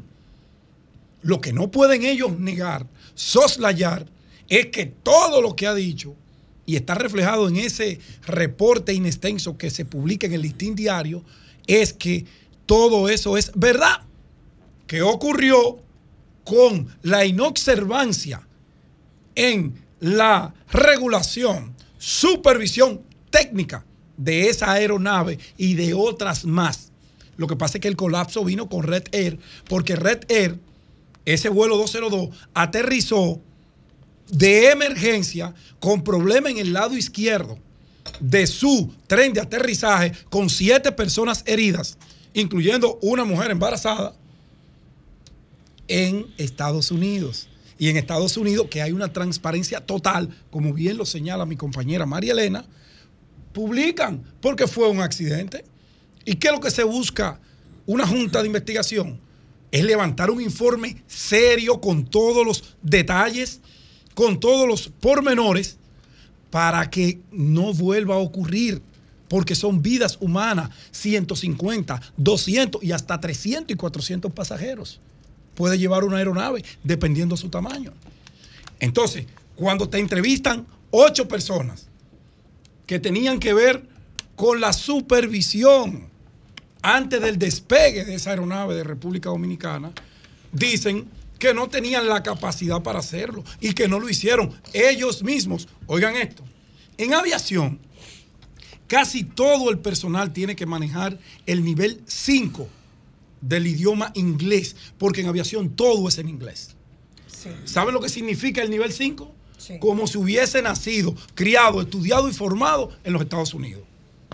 No puede haber falla de interpretación, porque una interpretación con un técnico de piso, con un controlador de tránsito aéreo, con un piloto, es el colapso de un vuelo, de una aeronave. Una desgracia. Hace unos días, don Héctor Pochela llamó a este programa a raíz de una inquietud que tenía María Elena. ¿De qué era la inquietud? Bueno, que había salido mucha información de un problema de mal manejo de la institución en lo que tiene que ver con la seguridad operacional. Él llamó, dio sus explicaciones y se hablaba de que la FAA estaba interesada en auditar al país en materia de aviación. Don Héctor, como siempre, muy abierto, llamó al programa y dijo que no, que eso era rutina, pero que desde el 2007, cuando se certificó al país y se le devolvió la categoría 1, la FAA ni miraba para acá. Ustedes saben por qué la FAA no miraba para acá y no estaba preocupada ni ocupada con la República Dominicana que se convirtió del 2005, porque hay que ser justo. Esto inició en la administración de don Jorge Botello y un grupo de técnicos que él dirigió técnicos, pero lo dirigió un político veterano que el presidente Fernández había encomendado a la administración del IDA. Y se fajaron a hacer todas las tareas que exigía la normativa internacional para la recuperación de la categoría 1. Logramos que nos devolvieran la categoría y los aviones de matrícula dominicana volvieron a pisar los aeropuertos de Estados Unidos. ¿verdad? Todo eso vino en el 2007 un cambio. Don Norge ya su salud no estaba apta y Leonel designa otro político veterano.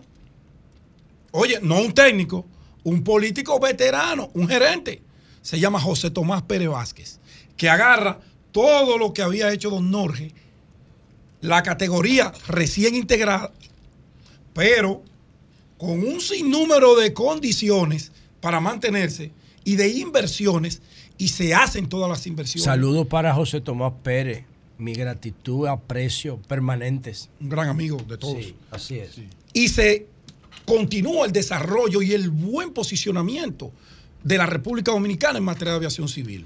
Sale José Tomás en el año 2011 y viene otro político que con toda la inteligencia, apertura y humildad que le caracteriza, dice, pero yo lo que tengo es consolidar, es que consolidar lo que hizo Norris lo que hizo José Tomás, y esto se mantiene volando a 40 mil pies de altura, y eso hizo el doctor Alejandro Herrera. Por eso ustedes ven, por eso ustedes ven, por eso ustedes ven que desde el 2005 o 2007 que se recupera la categoría, no es un dolor de cabeza para los norteamericanos la seguridad operacional y la aviación civil en República Dominicana. Y eso le inyecta al turismo dominicano una seguridad y una ampliación total. Y por eso hemos ido creciendo a 5 millones de turistas, 7 millones, 8 millones. No llegamos a los 10 por la pandemia. Un saludo al doctor Alejandro Herrera. Nunca ha venido a esta plataforma. Alejandro no es muy dado a ir a programas, no le gusta mi amigo, mucho. coño. Un amigo mío, no le gusta. Bueno. Tanto tengo mucho que no lo veo. Él se quedó en el PLD. Sí, claro. Cuando don Héctor llama aquí y dice que es rutina, se contradice. No puede ser rutina si desde el 2007 al 2022 no habían vuelto. ¿Y ustedes saben por qué no habían vuelto? Porque no había problema con la administración de la seguridad operacional en el país. Entonces ahora es muy fácil pedirle a los comunicadores que eso hay que tratarlo con delicadeza, que eso es seguridad nacional. Claro que es seguridad nacional. Lo que debieron pensar ustedes cuando le dieron la posibilidad de administrar el tema de la seguridad operacional de la aviación civil y comercial en el país, de garantizar que los técnicos que iban a dirigir eso fueran aptos. Porque el informe, o como lo quieran llamar, o las entrevistas, dicen que los técnicos que entrevistaron dijeron que ellos no tenían la capacidad necesaria porque fueron colocados hace no mucho tiempo porque había fallecido alguien que tenía que ver con eso. O sea, no tienen el expertise. Lo que significa que en ese IDAC, y lo digo con todo respeto y responsabilidad, se está improvisando con las medidas y con las designaciones en posiciones claves para que el país pueda ser y seguir siendo confiable en materia de aviación civil. Finalmente, porque tengo muchos puntos que tratar de esto, pero no lo voy a hacer hoy. El presidente Luis Abinader, que es un doliente y un hombre preocupado por el tema del turismo en la República Dominicana y sabe lo que significa la seguridad y la confianza en ese sistema de aviación, hoy debería estar buscándose 10 asesores en esa materia para que le recomienden a alguien que pueda ir a poner esa casa en orden. Porque él da hoy, y lo dice ese informe, no lo digo yo, a mí me duele decir esto. Y lo admiten ellos cuando patinan en dar la información y tratan de ocultar, de acallar, de que el país sepa que podemos tener grandes problemas en materia de aviación. Esto no es político, porque ese informe no lo publicó un partido de oposición. Ese es el resultado de las entrevistas a los que tenían que ver con la seguridad dirige el en el momento Héctor que se hizo. Héctor Hoy, Porchela. con respeto y con dolor lo digo, el IDAC no puede seguir en las manos que está en este momento. Si a Luis le duele el turismo dominicano. Cambio fuera. El sol de la mañana. El sol de la mañana. El sol de la mañana. El sol de la mañana. Son 106.5.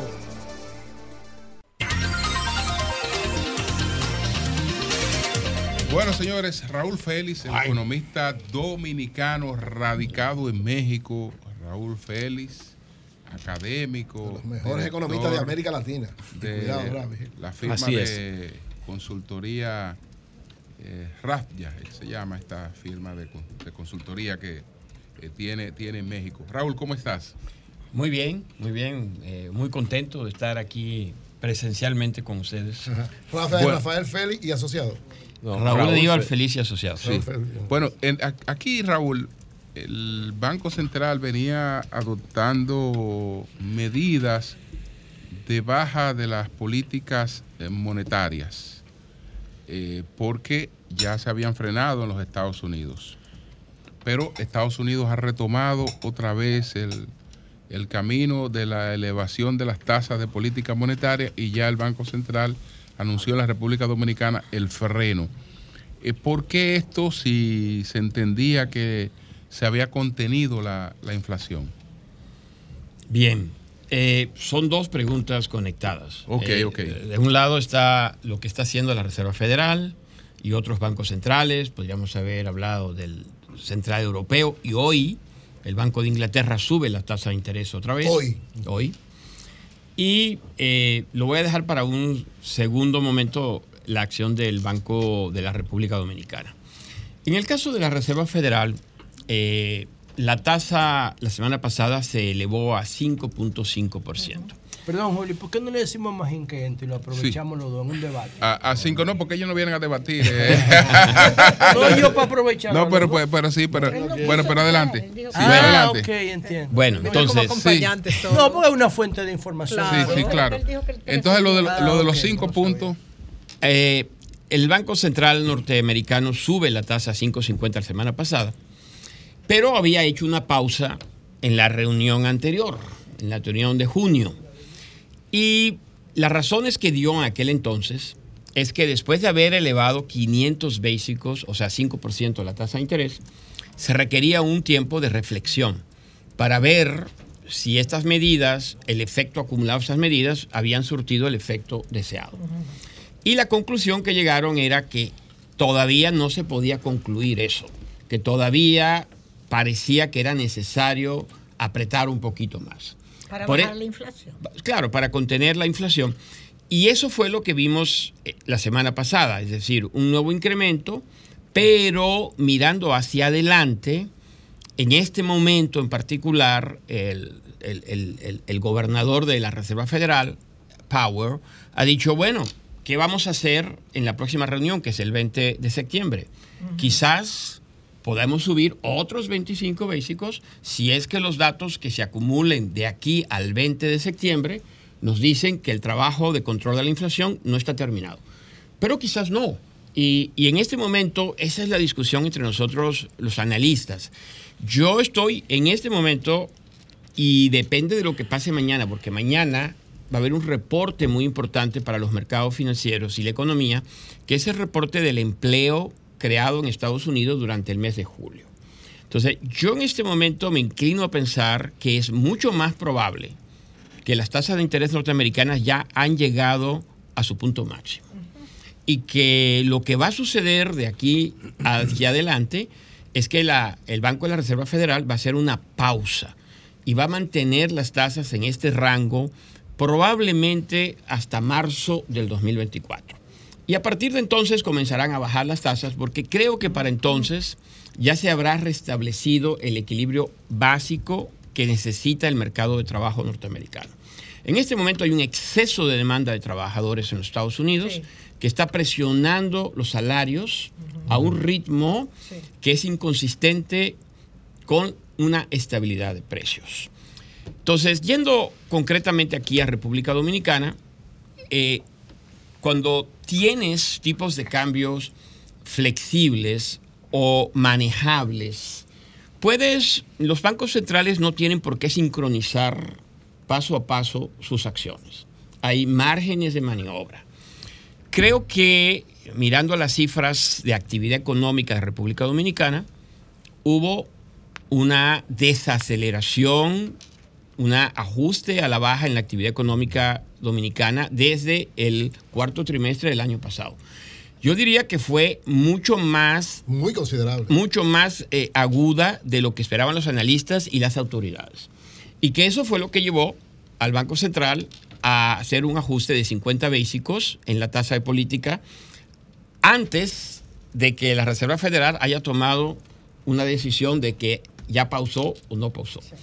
Luego hizo otra baja y ahora con este nuevo escenario hacia adelante, donde si bien lo más probable es que la Reserva Federal no suba, no se prevén bajas en el corto plazo.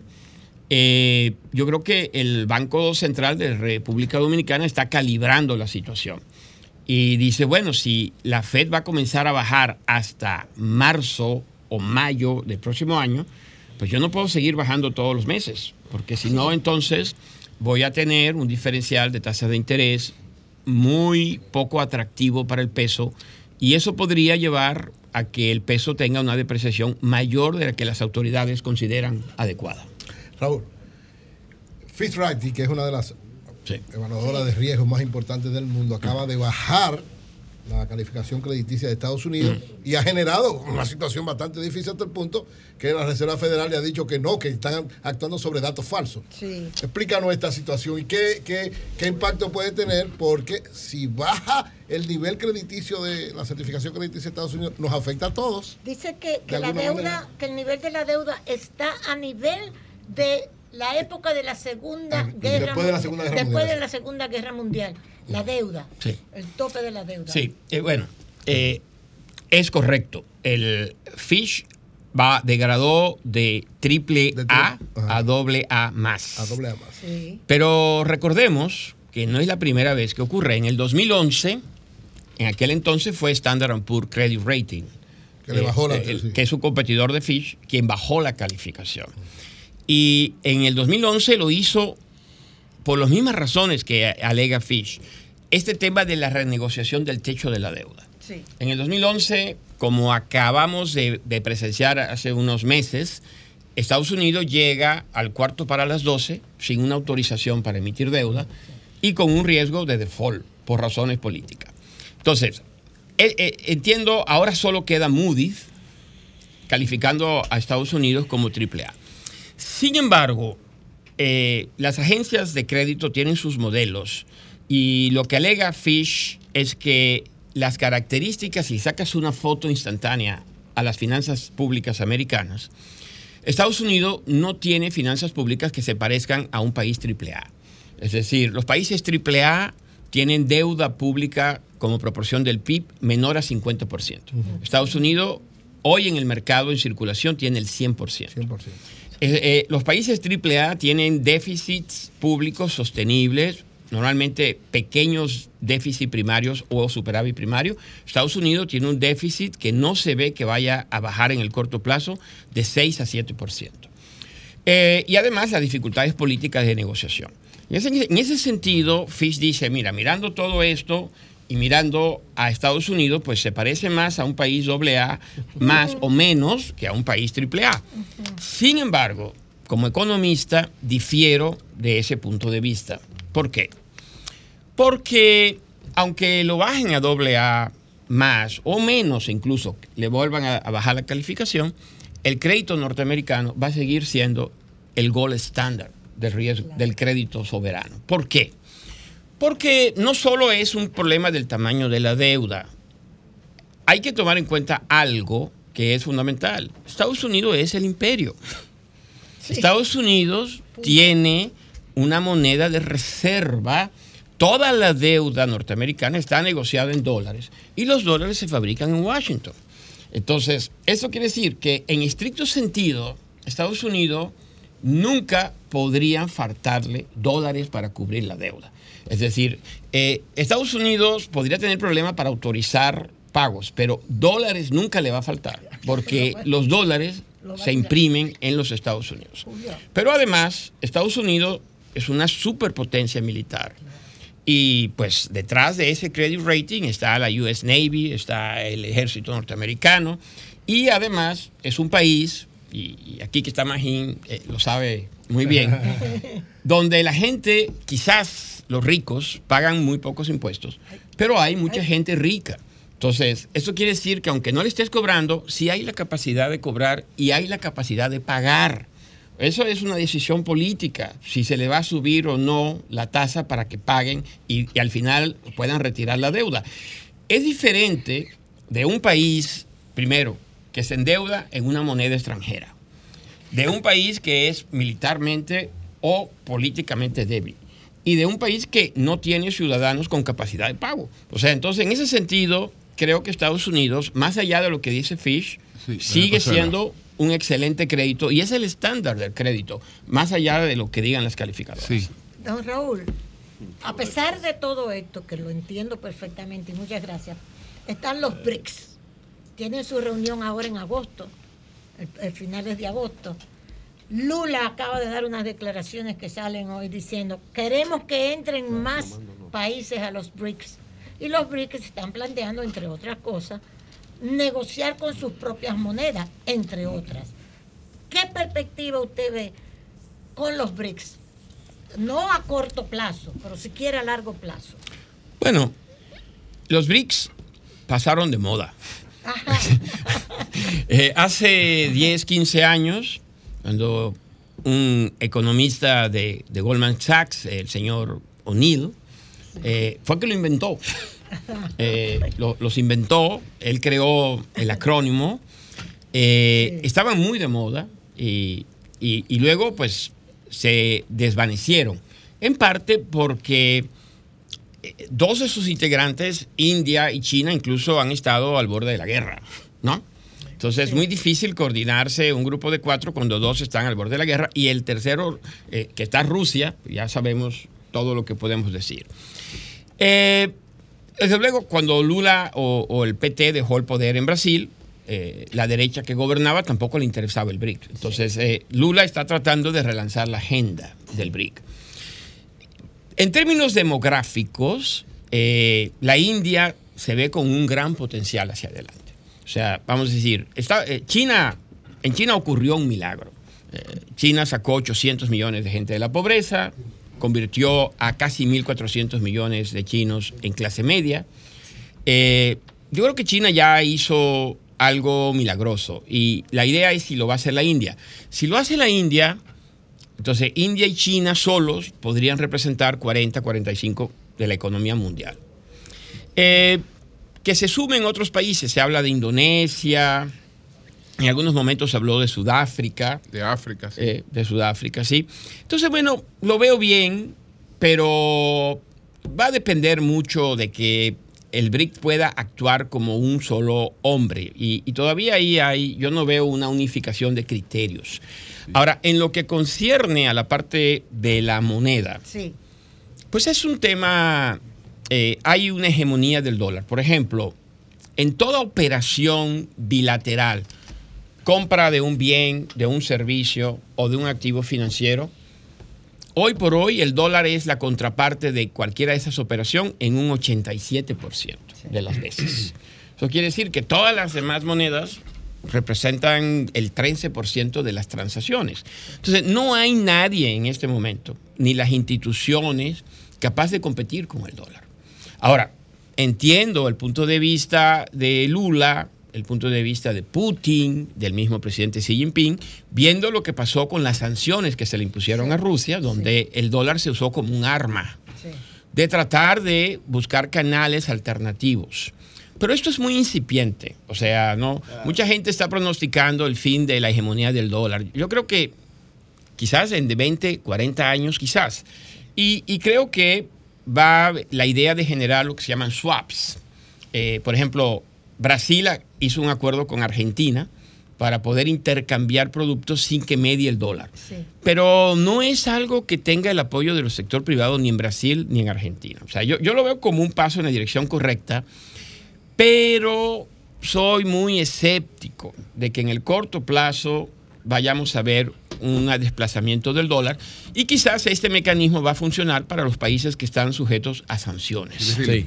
Eh, Raúl, crecimiento de la República Dominicana. Los otros días conversábamos sobre eso eh, en forma privada y me decías eh, que esperas un crecimiento aproximado en la República Dominicana entre un 3, un 3, un 3.5. Eh, eso, ¿cómo lo ves ahora mismo? ¿Sigues teniendo la misma visión sobre el crecimiento de la República Dominicana? Ahora mismo tenemos un 1 y algo. ¿Cómo lo ves de aquí a final de año? Mira, un uno y algo, estamos en agosto. Uno, dos. ¿eh? Uno, dos. Uno, dos, uno, dos. Uno, dos, bueno. Vamos- a ir al experto. Vamos a ir al experto. estamos en agosto. con vamos a ir uno, al experto. Aunque son hermanos, no se la juegue. No, no, yo, yo, anoche, no anoche- hacerle esa pregunta. Anoche que llegué de una cena, a lo mejor, tal vez porque no he dormido muy bien, me salieron los números no tan Ah, buenos. no, fue por eso. Él Pero- un, so- un sonífero. Pero, pero mira, lo estuve revisando. Nosotros en nuestra firma todo lo hacemos con modelo, con eh, sustento estadístico. El y, y la conclusión que llegué es que 3% es optimista. Ya, ya no, no es la estimación baja. ¿no? Eh, llegar al 3% se puede, pero Como un sueño. e- es optimista. Y, y el crecimiento pues ahora más se perfila. Te lo dejaría en- en 2.5 más o menos. por ahí se perfila. No lo ¿Qué yo dije aquí? Apunta, apunta ahí, que tú no Eh, sabes no, de Lo más, grande es que Uri se alegra sabiendo lo que No, no, que No, yo se alegra. Ahora, con mi dato. Pero adelante. Sí, Sí, sí, ¿Qué o fue sea, lo primero que lo dijo aquí? Sí. Yo, creo que una, combina- una combinación A de factores van a hacer que el 2023 el crecimiento de República Dominicana esté sustancialmente abajo de su tasa histórica promedio de 5%. Creo que andaremos, eh, ojalá se alcance el 3, pero yo, los modelos me dicen un 2, 5, un 2, 4. Raúl, ¿no? Raúl, finalmente. Sí.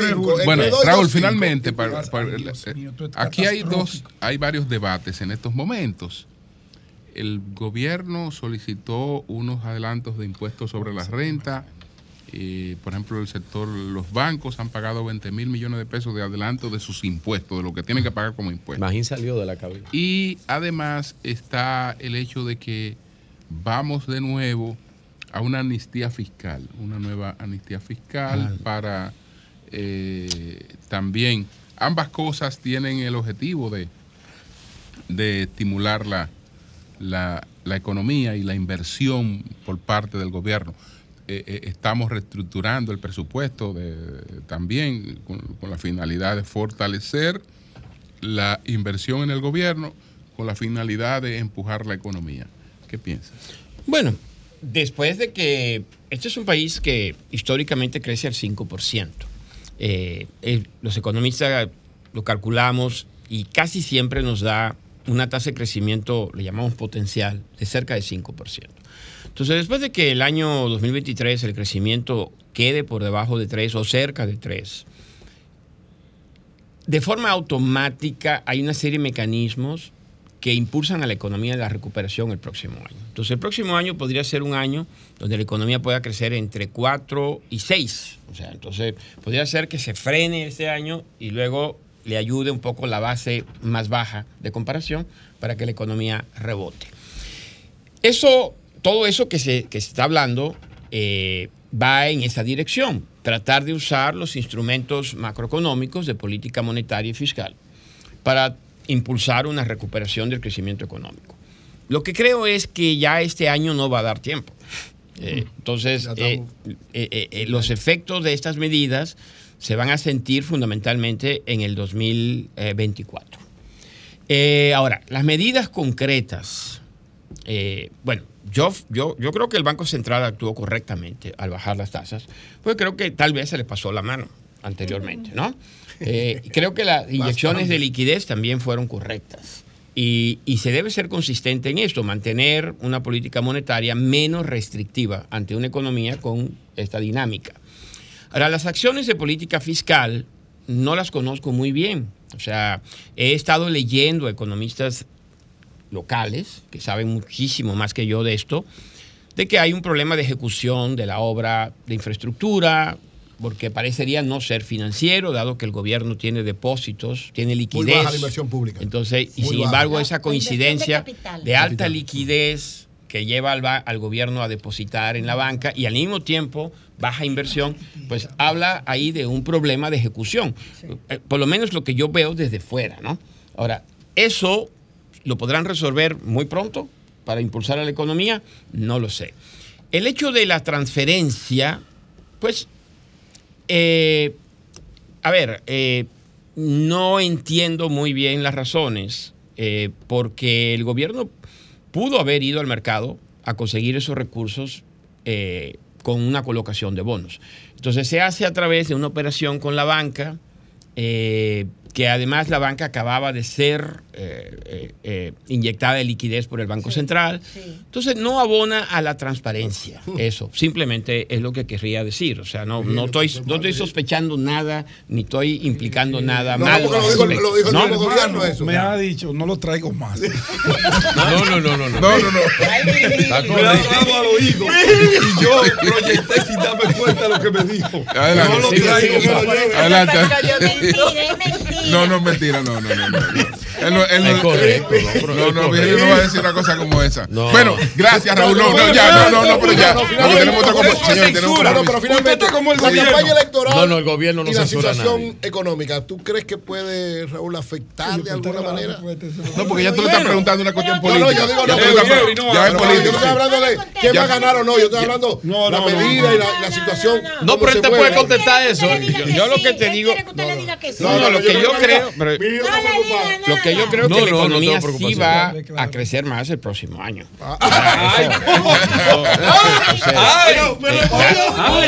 Bueno, Raúl. Esto es grave. Raúl, gracias, gracias, Raúl. ¿Oíste Gracias. cómo te respondió? La economía va a crecer más el próximo año. Muchas gracias, Ah, Raúl ¿Y Félix. cuánto es que son las Y elecciones? bienvenido, bienvenido siempre, bienvenido siempre, don Raúl. Bienvenido. Después, cuando, cuando vuelva, vamos a hablar un poquito de México, pero cuando él vuelva. Cambio fuera.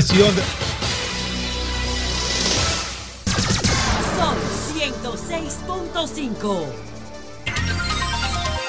Bueno, señores, Jorge Amado está con nosotros, precandidato a diputado de la circunscripción número uno del Distrito Nacional por el Partido Revolucionario Moderno y con una posición clara contra la ideología de género. Ay, qué bien, está. Voy a votar por él. Qué Ha- duro. Ha, publica- ha La ideología de género no existe. ha publicado un mensaje. Científicamente la- eso no existe. Ha publicado un pero mensaje eso. sobre el tema este de la ideología de género. Él dice, entre otras cosas, soy dominicano, padre, esposo y abogado. Por más de 20 años me he dedicado a construir una próspera firma legal en Santo Domingo. He decidido participar en la política y me he inscrito como precandidato a diputado en la circunscripción número uno del Distrito Nacional por el PRM, invirtiendo mi dinero para respaldar mis creencias. Entonces, Jorge Amado, eh, hablemos un poco de su trayectoria y después de estas ideas.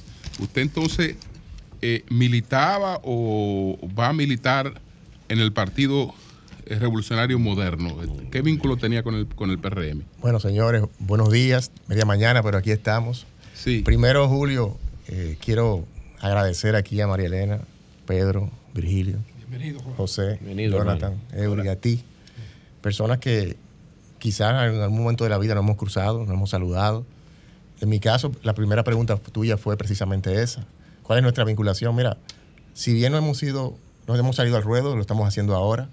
Yo tengo más de 25 años ligado a lo que fue el PRD, al, al PRD histórico y luego la fundación del PRM. Colaborado en todas sus campañas, con todos sus candidatos. Y ahora, a mis 44 años, he tomado la decisión de participar. ¿Por qué en esta edad? Bueno, Julio, por algo muy elemental. Esta edad te permite mirar hacia, hacia allá, hacia donde vas, hacia la tercera edad. Gente que veo muy excluida, muy vulnerable. Cuando hablo de la familia me refiero a eso. Me refiero a esos abuelos que una vez terminan, por ejemplo, salen de su trabajo después de los 50, 60 años y se jubilan o algo así. Se le hace muy difícil emprender. De hecho, conseguir trabajo a esa edad es muy difícil después de los 50 años en este país. Eso debe de, eso debe de cambiar de alguna manera.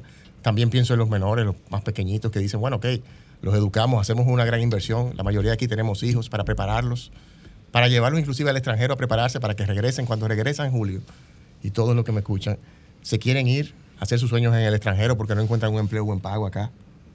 Y yo creo que mirándolos también y estando en el medio, puedo tomar esa decisión ahora porque ya, ya, ya he tra- transcurrido un proceso de mi vida privada que me permite presentar en mi oficina a un equipo que me ayude y que mientras esté de licencia en el Congreso puedan seguir adelante.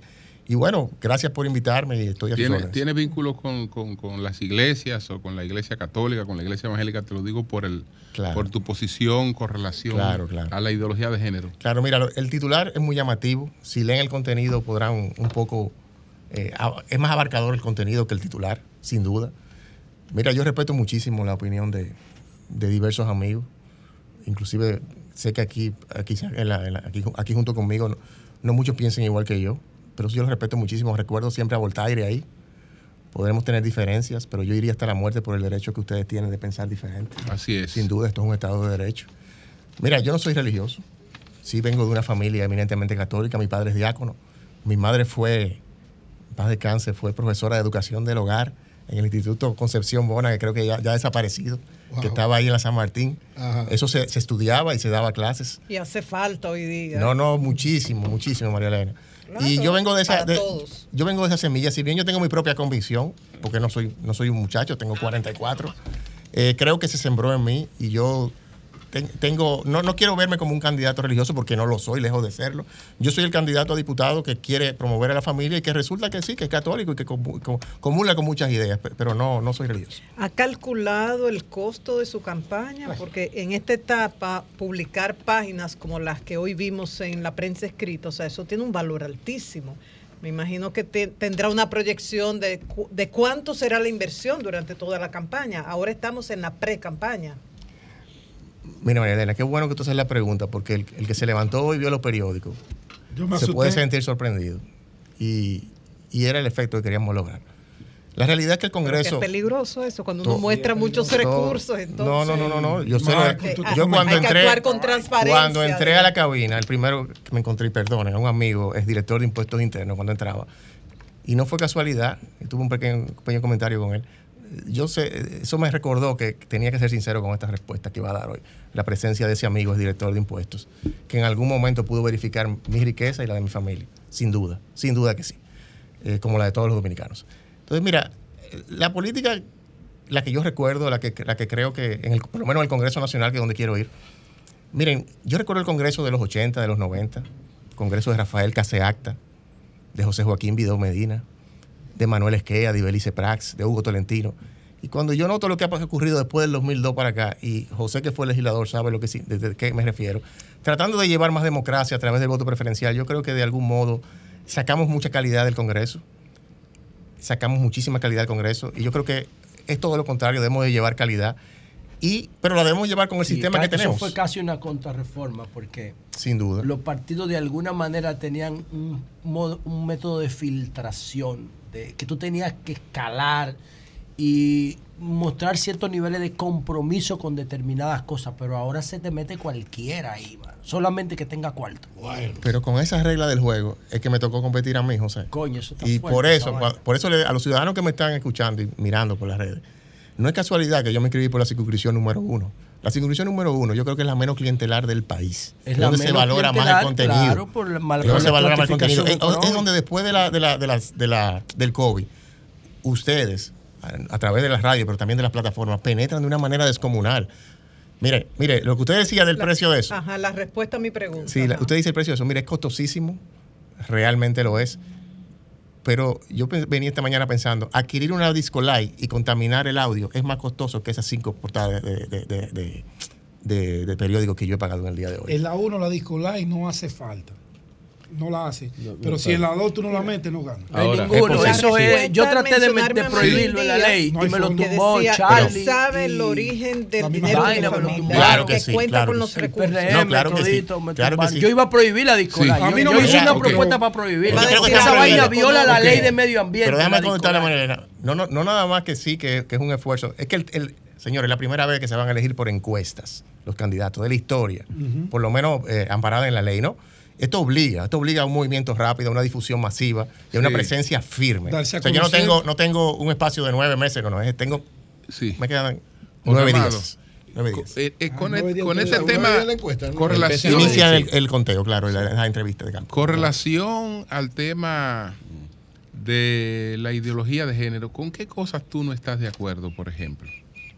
Mira, sin duda, ¿cómo puede uno estar en contra de que se promueva reducir la pobreza? Imposible. Estamos a favor. La igualdad de La derechos, por ejemplo. Claro que sí, pero la igualdad hasta un límite, ¿no? ¿Cómo uno puede estar en contra de... De de- igualdad hasta un límite de... bueno, hasta, hasta donde pienso yo y, y No, pero pienso- eso, que es bueno para poder conocer Claro, su propuesta claro, hasta claro. un límite. No, yo, miren, yo sinceramente creo que hay temas que son de adultos, hay temas que son de adultos, hay temas que, que hay que esperar la mayoría de edad.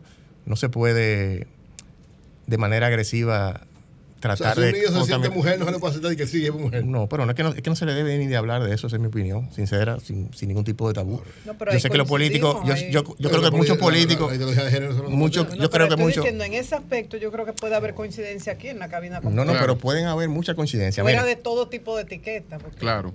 el, si bien el, el titular es polémico, la verdad es que la ideología de género no es un contrato de adhesión. No lo es, no lo es, no lo es. Pero vamos a estar claros, no nos pueden de manera solapada a los a los que pensemos diferente, pues, pues en- encadenarnos ¿no? a, a todo, a todo un paquete, ¿no?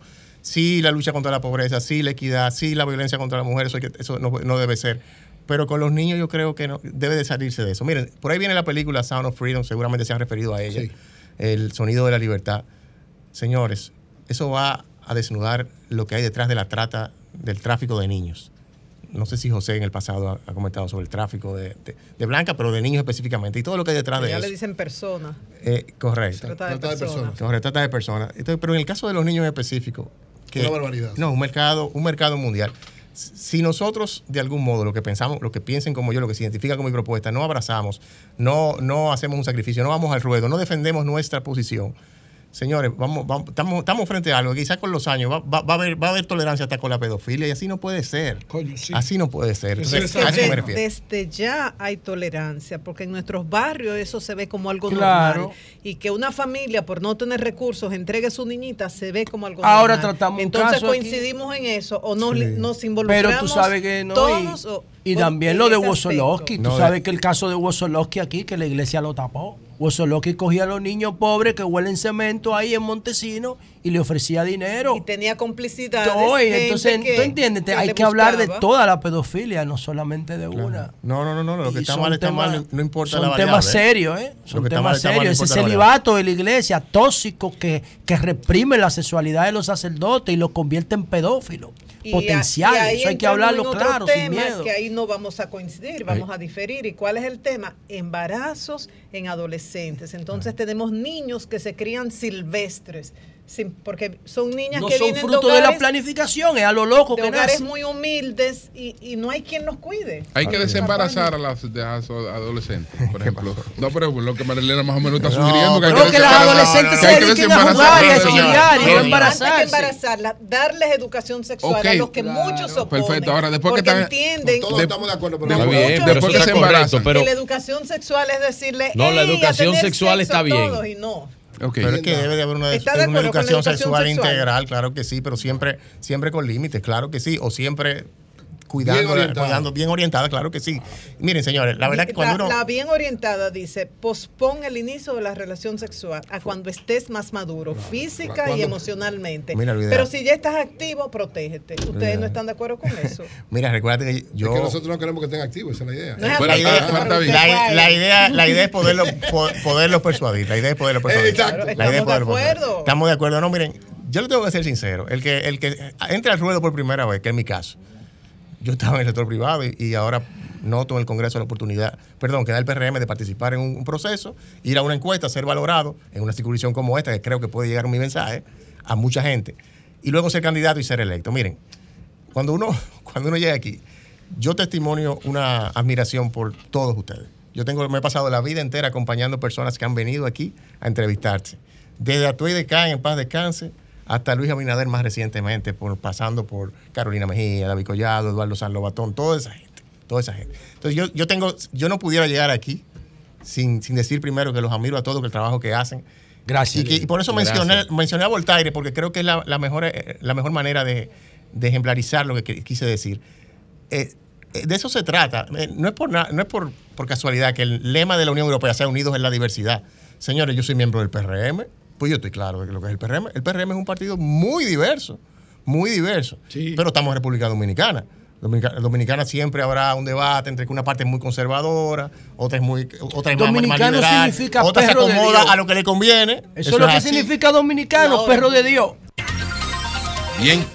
Bueno, me estaba recordando, Jorge, aquí eh, un viaje a Ecuador hace años, hace años. Cuidado, Julio, que tú fuiste a Ecuador No, y se te atribuyeron no, pero- funciones de, de- pero- de espionaje. Pero en esa oportunidad estaba con estaba con, con Luis Abinader, que no soñaba Ah, ser coño. presidente. No soñaba, ¿no?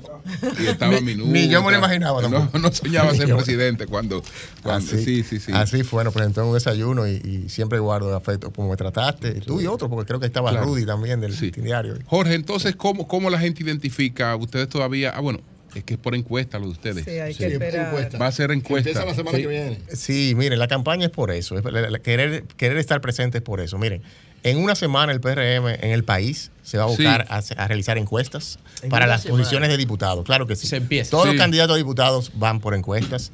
Seremos valorados en una encuesta. Eh, Estoy dentro de una lista de precandidatos riquísima. Creo que el PRM presenta un. en- es riquísima en el sentido de, de que es muy buena. Ahí tenemos, mu- que ahí tenemos mujeres. que tú hiciste que toda la riqueza ya yo Perdón, tengo. perdón, perdón, no lo tome- no lo tome literal.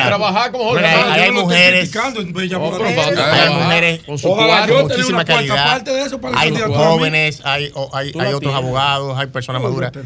Yo creo que, mira, y no me voy a limitar al PRM. Yo creo que lo que está presentando, la, la, calidad que están presentando los partidos, ahora que noto aquí a Pedro, en la capital, que es donde más yo me, me muevo, ¿no? Yo creo que vamos a presentar eventualmente en mayo la boleta congresional más rica de la historia reciente. Yo creo que sí. Creo que sí, y, y de verdad va a ser un gran torneo. De hecho, Eh, espero, Pedro, que puedas ser elegido candidato. Bueno, y eventualmente podamos compartir y debatir ideas y eso. Bueno, pues muchas gracias, Gracias, a éxito. Jorge Amado. gracias. Yo- Éxito. yo- yo te veía la cara como una persona yo cristiana. quiero- yo Sí. quiero leer. Un verde, eh, Sí. No, pero, otro. pero yo. bueno, vende paz. O- Sí. Oye, el último párrafo, católico, el último católico. párrafo de ese Sí. escrito que publica Sí. Jorge Amado es muy interesante, me llama mucho la atención. Y dice lo siguiente, si me permite leerlo, maestro. No podemos permitir que a nuestros niños le hagan creer que pueden elegir una etiqueta de género de un menú que, que cada día es más largo, ni que los que infecten con ideologías confusas y peligrosas que los exponen a decisiones que son exclusivas, eh, son exclusivas para los adultos. Juntos defenderemos el derecho a una niñez sana y feliz. Seré el diputado de la familia y cualquier atentado contra nuestros valores familiares me lo tomo en serio. Y felicidades, y felicidades, Virgilio. Tiene muy buen asesor. La oficina de Virgilio. Asesor honorífico, claro que sí. Claro que sí. No- sí. no me dan nada, pero gracias. si me quieren dar algo. Mira, Muchísimas gracias. eh, yo no sé, tengo que hablar con ese jodido asesor. Con Virgilio. yo no sé si él. No, bueno. Eh, Gracias, Jorge Amado. asesor No, gracias tuyo, pero eres muy tacaño. Lo que el asesor tiene que promete, pero no cumple. No, pero miren, yo sé que ustedes tienen los tiempos limitados, pero Sí. invítense a los precandidatos de todos los partidos. No, lo menos uno. no, también. Sí, no, sí, no, veremos pero oye, no, pero elíjalo al azar. Eh, eh, es que, es que hay que, A, a hay mí hay que que, entrevistarme aquí. A mí no me han entrevistado. hay aquí. que mandar un A mensaje. mí no me han Señores, hay entrevistado. que mandar Pero un tú, mensaje. tú quieres más entrevistas que a tenerte todos los días aquí. Hay que mandar un mensaje de esperanza. Hay mucha gente A fuera. mira. Jorge Bueno, Amado me dijo gracias. que desde chiquitito él te ve, que por eso te Gracias, Jorge. Amado. Ah, pero tú pero desde pero él tiene- yo soy Méndez, de la Pero será- Musicarro, todos los Méndez. Yo vengo de ahí. Ah, no, ustedes estaban, en la Z en la 27, ¿verdad? Ajá. Sí, Graf. Ustedes estaban ahí los dos. Estaban Ajá. frente de niños. Yo, es. yo Oye, de niño, yo veía a los políticos. De chiquito no, porque él no ha crecido. Oye, de niño yo veía a es. subiendo la emisora. Bueno. Jorge Amado. Suerte, éxito para Jorge Amado. Que salga, Elías. Mira, ideología de género. tenemos en la línea telefónica Elías Barrera Corporán. Ah, Elías. Ay, no. Ay, no, no. Ay, lío. no, no, porque ya no, hay, tiempo. Antes de irnos, no, espérate, antes de irnos. Antes de irnos, no porque él, él está acusando a los alcaldes y los alcaldes lo van a someter a la justicia. A Elías. A Elías, sí, porque Elías dice que fueron los alcaldes. ¿Para Y qué los- Elías se mete en eso? no, eh, pues, para defender a Feble. Ahora Elías ¿A no va a Ahora no, Elías, amigo. ahora Elías no va a querer hablar. Elías, adelante. Yo fuera Elías no Saludos, hablo. bueno, Elías. la luz, la luz, la luz, la luz.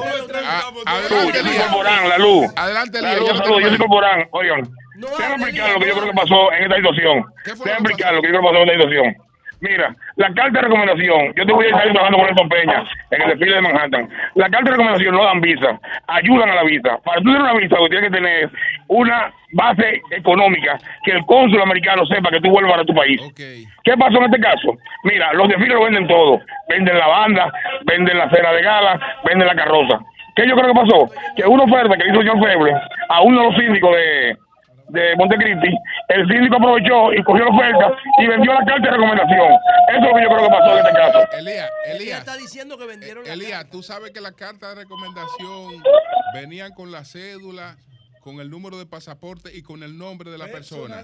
Y que, y que a cada Es un dato nuevo. Eso, Ah, bueno, pues la carta. es un dato nuevo. Yo tengo entendido, yo tengo entendido que él hizo 208 cartas. No, pero no, fue- no fueron copias que se le sacaron a la carta. Las cartas. Ah, no, eso fue. Las cartas que se distribuyeron a mil dólares. ¿A qué? A mil dólares. ¿Cuántas cartas? Barata, barata, barata la visa. Era un, un remate que estaban haciendo la visa. Venían con, venían con la No sé, 100 cédula, cartas, un millón de dólares. el número Está de caliente Nueva pasaporte York. y el nombre completo de la persona. Es decir, que no fue que... Si es así, si no es así es otra cosa. Oye, si es así. No fue que 100 cogieron una carta y la reprodujeron, no. Todas las si es así, si es así es otra cosa. Si es así es otra cosa, Martín Pozo. Yo tenía entendido, vinieron dirigidas a la persona con su número de cédula y de pasaporte. Naturalmente, si es así es otra cosa. el que las recibía eran mil dólares por la Si invitación. es así otra cosa. hacían allá la es así es otra cosa. Ay, No, las cartas están aquí. Yo tengo entendido que él hizo 208 cartas. Y me informaron que llegaron mil cartas al consulado. Ay, dos millones de. Dos millones de dólares. ¿O tú quieres que lo condene? Ay, mi madre. No, no, yo, yo, yo, no, yo no soy juez. Yo estoy diciendo lo que yo sé y lo que yo investigo. Yo lo que soy comunicador. En Nueva York tú y yo vamos a hablar de eso, no hable más. Ok, ok. Ay, Elías, qué maldito. Bueno. Mira, Feble, Bendiciones, cuídense. Con Ah, todos los colores, eso extravagante. No, porque se, se- No, Feble no. tiene- ¿Y Feble qué tiene- fue? Feble, ¿Qué? Fe- Feble Santero también. Ah, de brujo. Feble Santero. Feble Ay, no, debe pues no el- metamos en eso. Feble debe ser el ceibo. No, ay, Debe ser el señor, no, libre, El- todo mal. No, Feble es Saltero. Él tiene a Anaísa Pie. Feble, Feble Santero, la, la oficina de él es una santería. Presínate, Eudi. Nueva York pagan. Eudi, Sí. presínate. No, no, no, Feble Santero. Señor, el Señor lo libre de todo mal. Lo libre de todo mal. Zafa. Cambio Señor fuera.